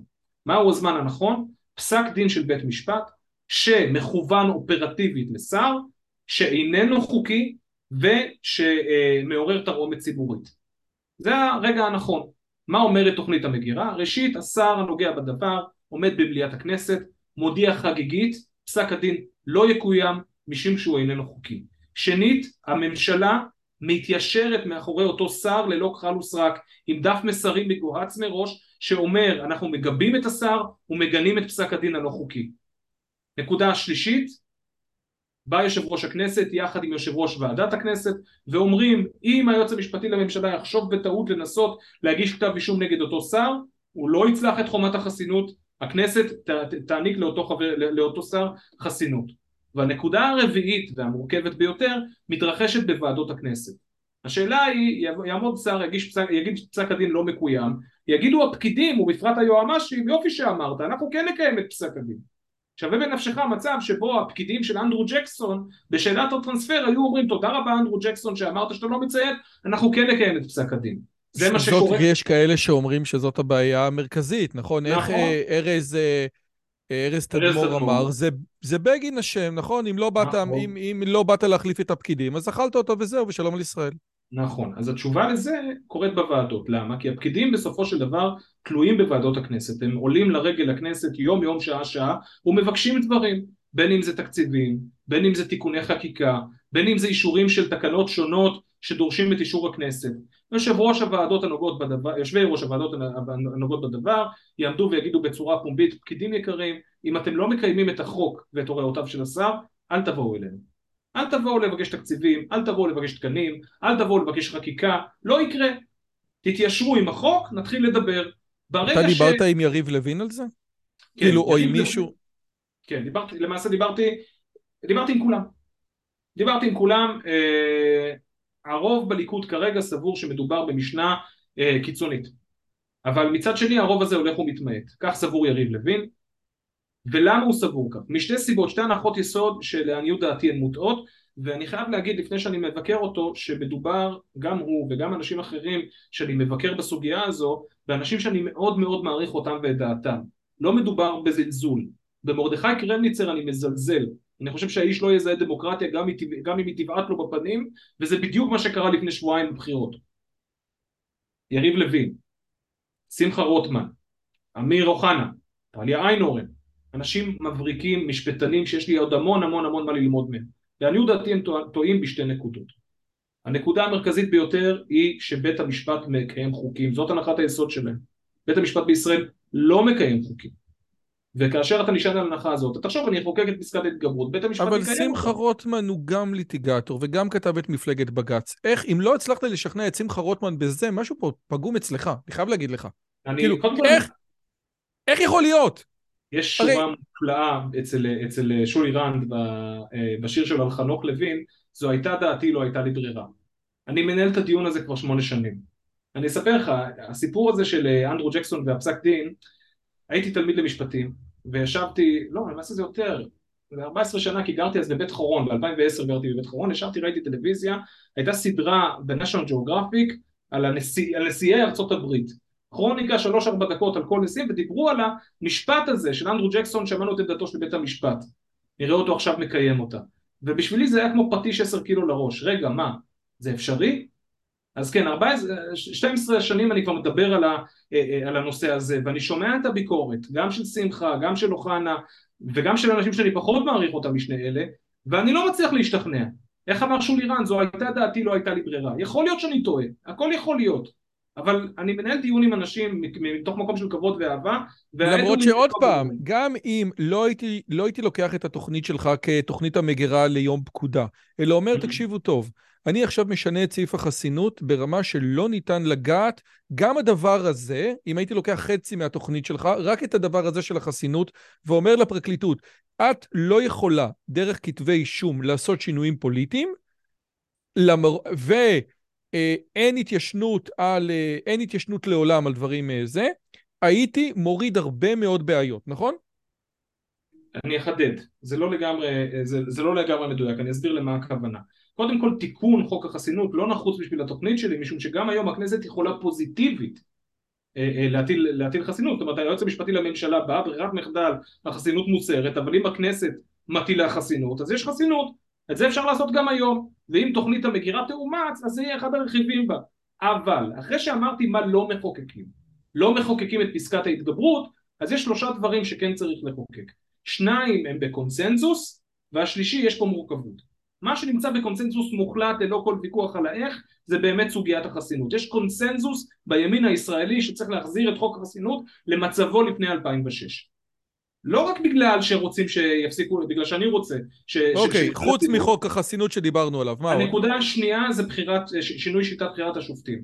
כאן יש בעיה מסוימת, כי יש קונצנזוס בימין על כך שצריך לשנות אותה. הבעיה היא שכל תוכניות המגירה שהוכנו, כולל התוכנית שנחשבת הרדיקלית ביותר, שהיא המצע המשפטי של מפלגת הציונות הדתית, הם לא פינטזו בחלומות הפרודים ביותר שלהם שיהיה חופש פעולה של 64 מנדטים. ולכן הם הולכים על תוכנית סולידית שהייתה מאוד פרובוקטיבית לפני 1 בנובמבר. התוכנית הסולידית שלהם אומרת, אנחנו צריכים שיהיה רוב של נבחרי ציבור בוועדה לבחירת שופטים. אבל זו באמת תוכנית סולידית, למה? משום שהוועדה מהסוג שקיים בישראל היא אנדמית לישראל ולהודו. אין עוד מדינות שבהן לשופטים יש זכות וטו, למעשה ששופטים לוקחים חלק פעיל בכלל בהליך בחירת השופטים. הגיע הזמן, מאחר שיש לנו את חופש הפעולה, לזרוק את השיטה הרעה הזו לפח ההשפעה של ההיסטוריה, ולחזור לשיטה שהייתה קיימת כאן עד 1952, שר המשפטים מציע מועמד לשפיטה, וועדה מיוחדת מבין חברי הכנסת מאשרת את המועמדים האלה. בלי שום שופטים בתהליך, אתה יודע מה, אני מוכן לחשוב שיהיו שופטים שהתמנו לוועדה מייעצת, בלי אצבע בדיון. אבל אחרי שימוע פומבי לשופט, שבו מותר לשאול את השופט על הכל, כן, גם על תוכן פסקי דין שכתב. למה פסקת ככה ולא אחרת? דיברנו קודם על פסק הדין בעניין נתניהו נגד אולמרט, סליחה, שופט יקר, מי נתן לך את הסמכות להחליט שהתפקיד שלך זה להעביר מסר בשאלת גבולות השיח? זאת שאלה שאני, שים לב, כאן אני אומר דבר פרובוקטיבי. אם אני אלך עכשיו למשפטן ולהגיד, חברי כנסת ישאלו שופטים, סליחה, למה פסקת ככה? המשפטנים יגידו, אוי בבוי, איזו אמירה נוראית וקיצונית, אבל ככה זה קיים בכל דמוקרטיה אחרת בעולם. על סמך מה נשפוט שופטים לפני שהם באים לקידום? על סמך ארוחת הבוקר שהם אכלו? ברור שעל סמך איך שהם שופטים. קודם כל, אתי קרייף הביאה מטריקות אחרות לגמרי, ששווה גם לתת עליהם את הדעת. עוד פעם, לא הבנתי תחילת המשפט. אמרתי שאתי קרייף הביאה מטריקות אחרות לקידום, ששווה לתת עליהם את הדעת. גם, אתי קרייף, כן, זה שמצביעה למעשה על הפגמים הכל כך יסודיים בשיטה הזו. אז אני אומר, במקום לבוא ולדבר על מתן רוב לחברי הכנסת, ושימור העיקרון ששופטים מתמנים בחדר סגור. גם זה נכלל אצלך בקונצנזוס, זיו? לא, נחלק את זה. יש דיבור על... יש לך מלא קונצנזוס? בינוני קונצנזיוס ובלי קונצנזיוס. אז עכשיו אתה בבינוני קונצנזיוס. יש קונצנזוסים על הבעיות, ולדוגמה, נכון להגיד שיש קונצנזוס על הבעיה של שיטת מינוי השופטים. אוקיי, חוק החסינות הבנתי, בשיטת מינוי השופטים. מה הדבר השלישי? הדבר השלישי זה הסיפור של היועץ המשפטי לממשלה, ומטבע הלשון שהכניסו לנו בכוח, כמו סוס טרויאני לגרון, בדומה לפסקת ההתגברות, זה פיצול היועמ"ש. גם כאן האמירה שצריך לפצל את היועמ"ש נשאלת על הנחת יסוד שגויה. מה הפיצול אומר? הפיצול אומר היועמ"ש מחזיק בשני תפקידים שנותנים לו עוצמה בלתי רגילה. האחד, הפרשן המוסמך של החוק בפני הממשלה, והשני, ראש התביעה. והוא גם לא מייעץ, פעם היועמ"ש היה רק מייעץ, היום ליועמ"ש, כאילו, היום הממשלה לא יכולה לבוא ולהגיד, אגב, כבר בוויינט כתוב שזה שמה הכהן, כן? ראש עיריית רמת גן. אבל היום יועץ משפטי לממשלה, הוא לא רק מייעץ. פעם הוא היה יכול לבוא לייעץ, והממשלה אומרת, לא שמענו את הייעוץ, תודה רבה, לא מקבלים. נכון, אז מה שאמרת עכשיו זה מה שאני התכוונתי כשאמרתי הפרשן המוסמך של החוק בפני הממשלה. יש פסק דין שנקרא דרעי ופנחסי, שאחד משני הדברים הלא חוקיים שהוא אמר זה שהיועץ המשפטי לממשלה חוות הדעת שלו מחייבת את הממשלה. לפי דעתך אפשר היום לתקן את זה? כן, ואני אגע בזה עוד רגע, אבל הנקודה היא שכאשר מדברים על פיצול היועמ"ש, אומרים יש את הפרשן המוסמך ויש את ראש התביעה, שניהם ביחד זה נו נו נו, צריך לפצל אותם לשני אנשים שונים, ואז הכל יהיה בסדר. נקודה, זאת תיאוריה שנשענת על הנחת יסוד בעייתית, והיא שהפונקציה של הפרשן המוסמך של החוק בפני הממשלה, בכלל צריכה להיות קיימת. אין דבר כזה בדמוקרטיות אחרות. יש יועצים משפטיים לממשלה, כמו שיש יועצים משפטיים לתאגידים או לאזרחים שמבקשים לנסח חוזה. ויותר מזה, היועץ המשפטי של הממשלה מחזק את הממשלה, משום שאם היועץ המשפטי מגיע למסקנה שפעולה מסוימת לא חוקית, הממשלה יכולה ללכת למהלך של תיקון החוק. זה התפקיד של היועץ משפטי לממשלה. מה שנקרא, תיזהרו, אתם צריכים, כאילו, שימו לב, יש פה בעיה, בואו תראו איך אתם עוקפים אותה. נכון, עכשיו מה זה בואו תראו? כמו הרואה חשבון שאתה אומר לו כמה זה 5 כפול 7, אומר לך כמה אתה רוצה שזה יצא, נכון? בגדול. בדיוק לא, משום שרואה חשבון או יותר נכון יועץ מס, התפקיד שלו זה לקחת את החוק, להכיר בזה שאני בתור יועץ מס, אין לי דרך לשנות את החוק, אני רוצה לקחת את הלקוח שלי מנקודה א' לנקודה ב' בלי לעבור על החוק. היועץ המשפטי לממשלה נמצא בעמדת יתרון. אם הדרך הקצרה מנקודה א' לנקודה ב' עוברת על החוק, אין שום בעיה, נכנס את הכנסת ונשנה את החוק. זה מה שרוצה יועץ משפטי במדינה דמוקרטית. הרעיון שיועץ משפטי אומר לממשלה, את לא יכולה לעשות את הפעולה הזאת, הוא רעיון שהוא הזוי לחלוטין, חסר בסיס, והכי הכי הכי חשוב, הוא לא קיים בחוק. החוק אומר בדיוק את ההפך. החוק אומר שהיועץ המשפטי לממשלה לא מייצג את הממשלה בבג"ץ. זה מה שאומר חוק של הכנסת. יש חוק המדינה כבעל דין 1958, והוא אומר שהיועץ המשפטי לממשלה לא מייצג את המדינה בבג"ץ, והשר רשאי לקחת איזה עורך דין שהוא רוצה. אז זה לא שצריך לפצל את תפקיד היועמ"ש, שצריך לקבוע שמוסד הפרשן המוסמך של החוק בפני הממשלה הוא לא קיים, וכדי לעשות את הדבר הזה לא צריך לתקן את החוק, פשוט צריך לקיים את החוק כפי שהוא. אבל בעצם מה שיקרה, לכן אתה אומר גם אם זה יקרה, נניח עכשיו היועץ המשפטי לממשלה יגיד אסור לעשות את זה, והממשלה תגיד לו תודה רבה שמענו אנחנו הולכים קדימה, בג"ץ יתערב ולכן אי אפשר לעשות את מה שאתה רוצה בלי תוכנית המגירה שאתה מציע. נכון? זה בגדול העניין, כי בסופו של דבר, הרי אתה פה מדבר עם ארס, ובאיזשהו מקום כשאתה תרים את הדגל, או שאתה לא תתנהל בצורה כזאת, בג"ץ יגיד לך לא, זאת אומרת, ללא תוכנית המגירה, אנחנו חוזרים לעניין הזה, שבאמת הסמכות האחרונה זה בית המשפט. נכון, זה בדיוק הנקודה, אבל שוב, צריך להכיר בזה שהדבר הזה לא קיים. הפרשן המוסמך של החוק זה יציר כפיו של בג"ץ, סותר חוק של הכנסת, וכאן הבעיה, לא שמשלבים בשני תפקידים, זה שבג"ץ יצר מפלצת. בוא נעשה פרדיקציה. אנחנו היום נמצאים, זה עולה ב-22 לנובמבר למניינם. אתה מצפה, אתה חושב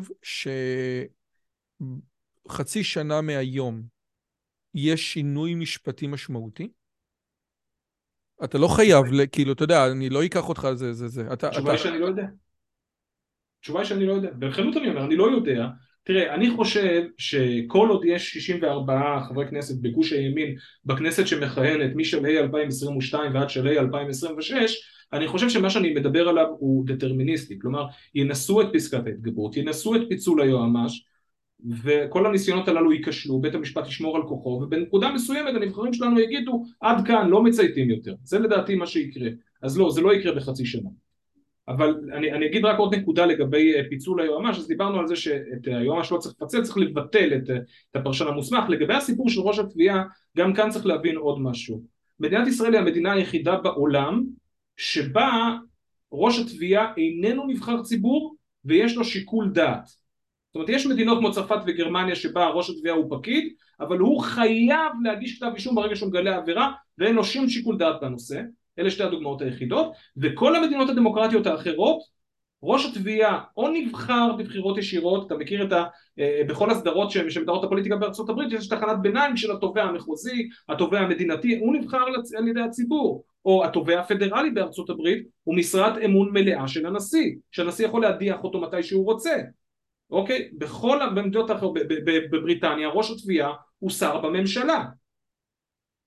ראש התביעה במדינת ישראל צריך להיות נבחר ציבור, חייב להפעיל שיקול דעת פוליטי מובהק, מוצהר, גאה, כאשר הוא מחליט איזה כתיבי אישום, אז אפשר לבחור בה באופן ישיר, ואפשר, המודל שלדעתי מתאים יותר לישראל, זה שהכנסת תמנה אחד מחברי הכנסת שיהיה ראש התביעה, והוא התובע, הוא העורך דין של הציבור הישראלי כאשר מגיעים לבית משפט, ואם הציבור הישראלי לא אוהב אותו באמצעות הכנסת, פוף, אפשר להעיף אותו, בניגוד למה שאמרנו קודם, שאי אפשר היה לעשות לחיים כהן בסוגיית קסנר ומלכיאל גרינוולד. אז אנחנו אומרים, במקום לפצל את היועמ"ש, לבטל את הפרשן המוסמך של החוק, ולהפוך את ראש התביעה לנבחר ציבור. יש לי... כן, סליחה, עוד משהו? אתה רצית... אז אני אומר, אז דיברנו על הרשות המחוקקת, שזה החסינות, דיברנו על הרשות השופטת, שזה שיטת מינוי השופטים, ועל הרשות המבצעת, שזה ראש התביעה. אלה 3 הנקודות שצריך בהחלט לחוקק אותן, אבל צריך ללבן ולזקק ולהבין מה המשמעות של הרוב הפרלמנטרי שיש לנו כרגע, ואיך אפשר למטב את המקסימום. עכשיו, אני רוצה לשאול אותך שאלה. אני דיברתי עם החבר'ה של 315 בכנס של קרן תקווה, שאלתי אותם אם הם מקבלים, כאילו, אתה הרי בעצם, אתה יודע, בתור, אתה כבר לא בן אדם פרטי, כן, אתה יודע, מנהל החדשות, מחלקת החדשות בגלי ישראל, ועורך ראשי באתר מידע, כן, זה דבר משמעותי, כן? זאת אומרת, אתה מרגיש שמישהו מנסה לחסום אותך? באופן נורא מוזר, לא. באופן נורא מוזר, אני ציפיתי. אני חושב ש... תראה, יש משפטן בשם, אני חושב קוראים לו דוד פורר. הוא נושא בתואר המשנה לפרקליט המדינה לשעבר. והוא מדי פעם הגיע לעימותים איתי, גם בגלי ישראל, גם בערוץ טוב. בחור נורא נורא נחמד, אבל נורא בוטה שמאבד את המזג באופן די תקיף. הדברים שאני אומר מחרפנים אותו. ואני מדבר ברדיו בצורה מאוד מאוד בוטה נגד שופטים. אני פתחתי ג'ורה על סולברג ביום חמישי האחרון בתוכנית המשפטית שלי בגלי ישראל, בגלל הפסק דין הביזיוני שלו בעניין יאיר נתניהו, ואני לא רואה תגובות. אני יודע שאני מכעיס אותם. אני יודע שלפחות חלקם שומעים את הדבר הזה. הטקטיקה שהם נוקטים כרגע זה להתעלם ממני כאילו אני לא חשוב, ויש קונצנזוס שם שאני לא חשוב. הבעיה היא שלגלי ישראל יש 1,400,000 מאזינים. פשוט המאזינים הללו לא נמצאים בתיבת התעודה של האנשים שעובדים בפרקליטות, וצריכים להתחיל להיות מוטרדים, או להשתמש בצורה בריונית בכוח שלהם כדי לחסום אותי. אבל התשובה הקצרה לשאלה שלך היא לא, אני לא מרגיש שהם מאזינים לי לטלפון, ואני לא מרגיש שהמשטרה רודפת אותי, להפך. אני מציק למשטרה בהרבה מאוד היבטים, גם כעורך דין, גם בחיי הפרטיים, ולא, אני לא מרגיש שרודפים. תקשיב, זה היה מרתק, אתה יודע, רק אם זה היה במדינה אחרת, זה היה עוד יותר כיף, אבל זה במדינה שלך, אז אני לא יודע בדיוק מה להגיד. וואו, כיף גדול. הבן אדם שזה, רינו צרור, אז הוא כאילו תמיד, מדי פעם הוא מלכלך על אתר מידע, אז אמרתי, אם הוא מלכלך על אתר מידע, אז זה עוד הוכחה לזה שאתר מידע הוא אתר מצוין. פשוט באמת כתבות נהדרות. אני מקווה שעשינו פה איזשהו משהו, עד כמה שאני יכול הוגן, מכמה וכמה צדדים. אתה יודע, אני... מעניין, האם הצלחנו לתת את הטיעון החזק ביותר של הצד השני? אני מקווה שכן, ואם לא, אז תכתבו בתגובות, כן? כי באמת יש שני צדדים. אני ארגיל 3 משפטים כדי להרוס את הטיעון. ב-1980 הכנסת חוקקה חוק, שנקרא חוק יסודות השלטון והמשפט. חוק קצר מאוד, יש פה 2 סעיפים. סעיף אחד אומר, החובה של בתי משפט להיעזר במשפט הבריטי כשיש לקונה מבוטלת. סעיף 2 אומר, כשיש לקונה, בתי המשפט כפופים למשפט העברי ולעקרונות היושר והשלום של מורשת ישראל. מי שהיה היועץ המשפטי לממשלה כשהחוק הזה נחקק זה אהרון ברק. 6 שנים אחר כך הוא כבר שופט בבית המשפט העליון, והוא מפרש את החוק הזה. והוא אומר, תודה רבה כנסת יקרה ששחררת אותי מהמשפט הבריטי. לגבי הסיפור הזה של עקרונות היושר והשלום של מורשת ישראל, זה בעצם הכוונה לעקרונות קוסמופוליטיים של זכויות אדם. בעצם רוקן לחלוטין את הסעיף הזה מתוכן. עכשיו, למה אני מספר את הסיפור הזה? בגלל שאותו סיפור תופס גם לגבי פסקת ההתגברות. נכון להיום, על פי החוק בישראל, בית המשפט איננו מוסמך לבטל חוקים. יבוא פסקת התגברות ובית המשפט יהיה מוסמך לבטל חוקים. בית המשפט יגיד לכנסת, כנסת, תודה רבה שנתתי את הסמכות לבטל חוקים. לגבי הסיפור הזה של ההתגברות, ובכן, זה לא חוקתי. זה סותר את עקרונות היסוד של השיטה, או שהוא ילך על גרסה עדינה יותר, ויגיד כן, כן, זה בסדר, זה בסדר, אבל פעולה מסוימת של התגברות, זה לא חוקתי. או שאפילו ילך צעד אחד אחורה, ויעשה את מה שהוא עשה לחוק הלאום, ויגיד כן, כן, כן, הכנסת השאירה את החוק על כנו, אבל יש לפרש אותו באופן שמגשים את התכלית שבית המשפט סימן. או כמו שבאמת אמרת, מאז שנחקק חוק הלאום, אתה לא רואה איזושהי נהירה לאומית יותר מדי. בכל אופן, עורך דין זיו מאור, תודה רבה רבה על הזמן שלך ועל באמת הסקירה הזאת. את הנושאים של ארצות הברית אני לא הכרתי. אני מקווה שהמערכת שלנו... שיהיה יותר טוב, אני לא יודע מה להגיד. תודה רבה רבה על הזמן שלך. תודה רבה. וואו, זה היה מדהים בצורה בלתי רגילה. כמה דברים. אז קודם כל, יש לנו את הנושא הזה של המפגש, מפגש ביום חמישי. אני מקווה מאוד לראות כמה שיותר מכם. מי שרוצה, כרטיסים באתר שלי. שווה מאוד, מספר המקומות מוגבל. הדבר השני, אם אתם רוצים להמליץ על אורחים, גם בעברית, גם באנגלית, גם בארץ, גם מחול, גם מתחומים של פוליטיקה, פילוסופיה, גם מתחומים של מדעי המחשב ואינטליגנציה מלאכותית, אתם מוזמנים לכתוב לי, ואני מאוד מאוד אשמח. היה כיף גדול, ניפגש בשיחה הבאה. ביי ביי. אם הגעתם עד לכאן, מגיע לכם כל הכבוד. אז תנו לי להגיד לכם 3 דברים קצרים. הדבר הראשון, אם שמעתם משהו בשיחה שמעניין אתכם, שאתם רוצים לקחת הלאה, פשוט ספרו אותו לאנשים אחרים. משהו מעניין שאני אמרתי, משהו מעניין שהאורח שלי אמר, איזשהו רעיון שאתם רוצים לקחת איתכם לחיים, פשוט ספרו אותו לחבר או לחברה. זאת הדרך הטובה ביותר לזכור את הרעיונות מתוך השיחות האלה. הדבר השני, אם אתם רוצים לקחת חלק בקהילה שלנו ולפגוש ולדבר עם אנשים כמוכם, אתם מוזמנים לערוץ הטלגרם שלנו, שווה לכם מאוד. פשוט תראו עוד אנשים שמתעניינים מדברים מגניבים בדיוק כמוכם. והדבר האחרון, אם אתם יכולים, דרגו את הערוץ שלנו באפליקציית הפודקאסטים שלכם, זה יכול להיות בספוטיפיי, באפל פודקאסט או בגוגל פודקאסט, זה תהליך קצר של 2 שניות, הוא מאוד מאוד יעזור לנו להפיץ את הבשורה הלאה. שיהיה לכם כיף גדול וכיף בשיחה הבאה.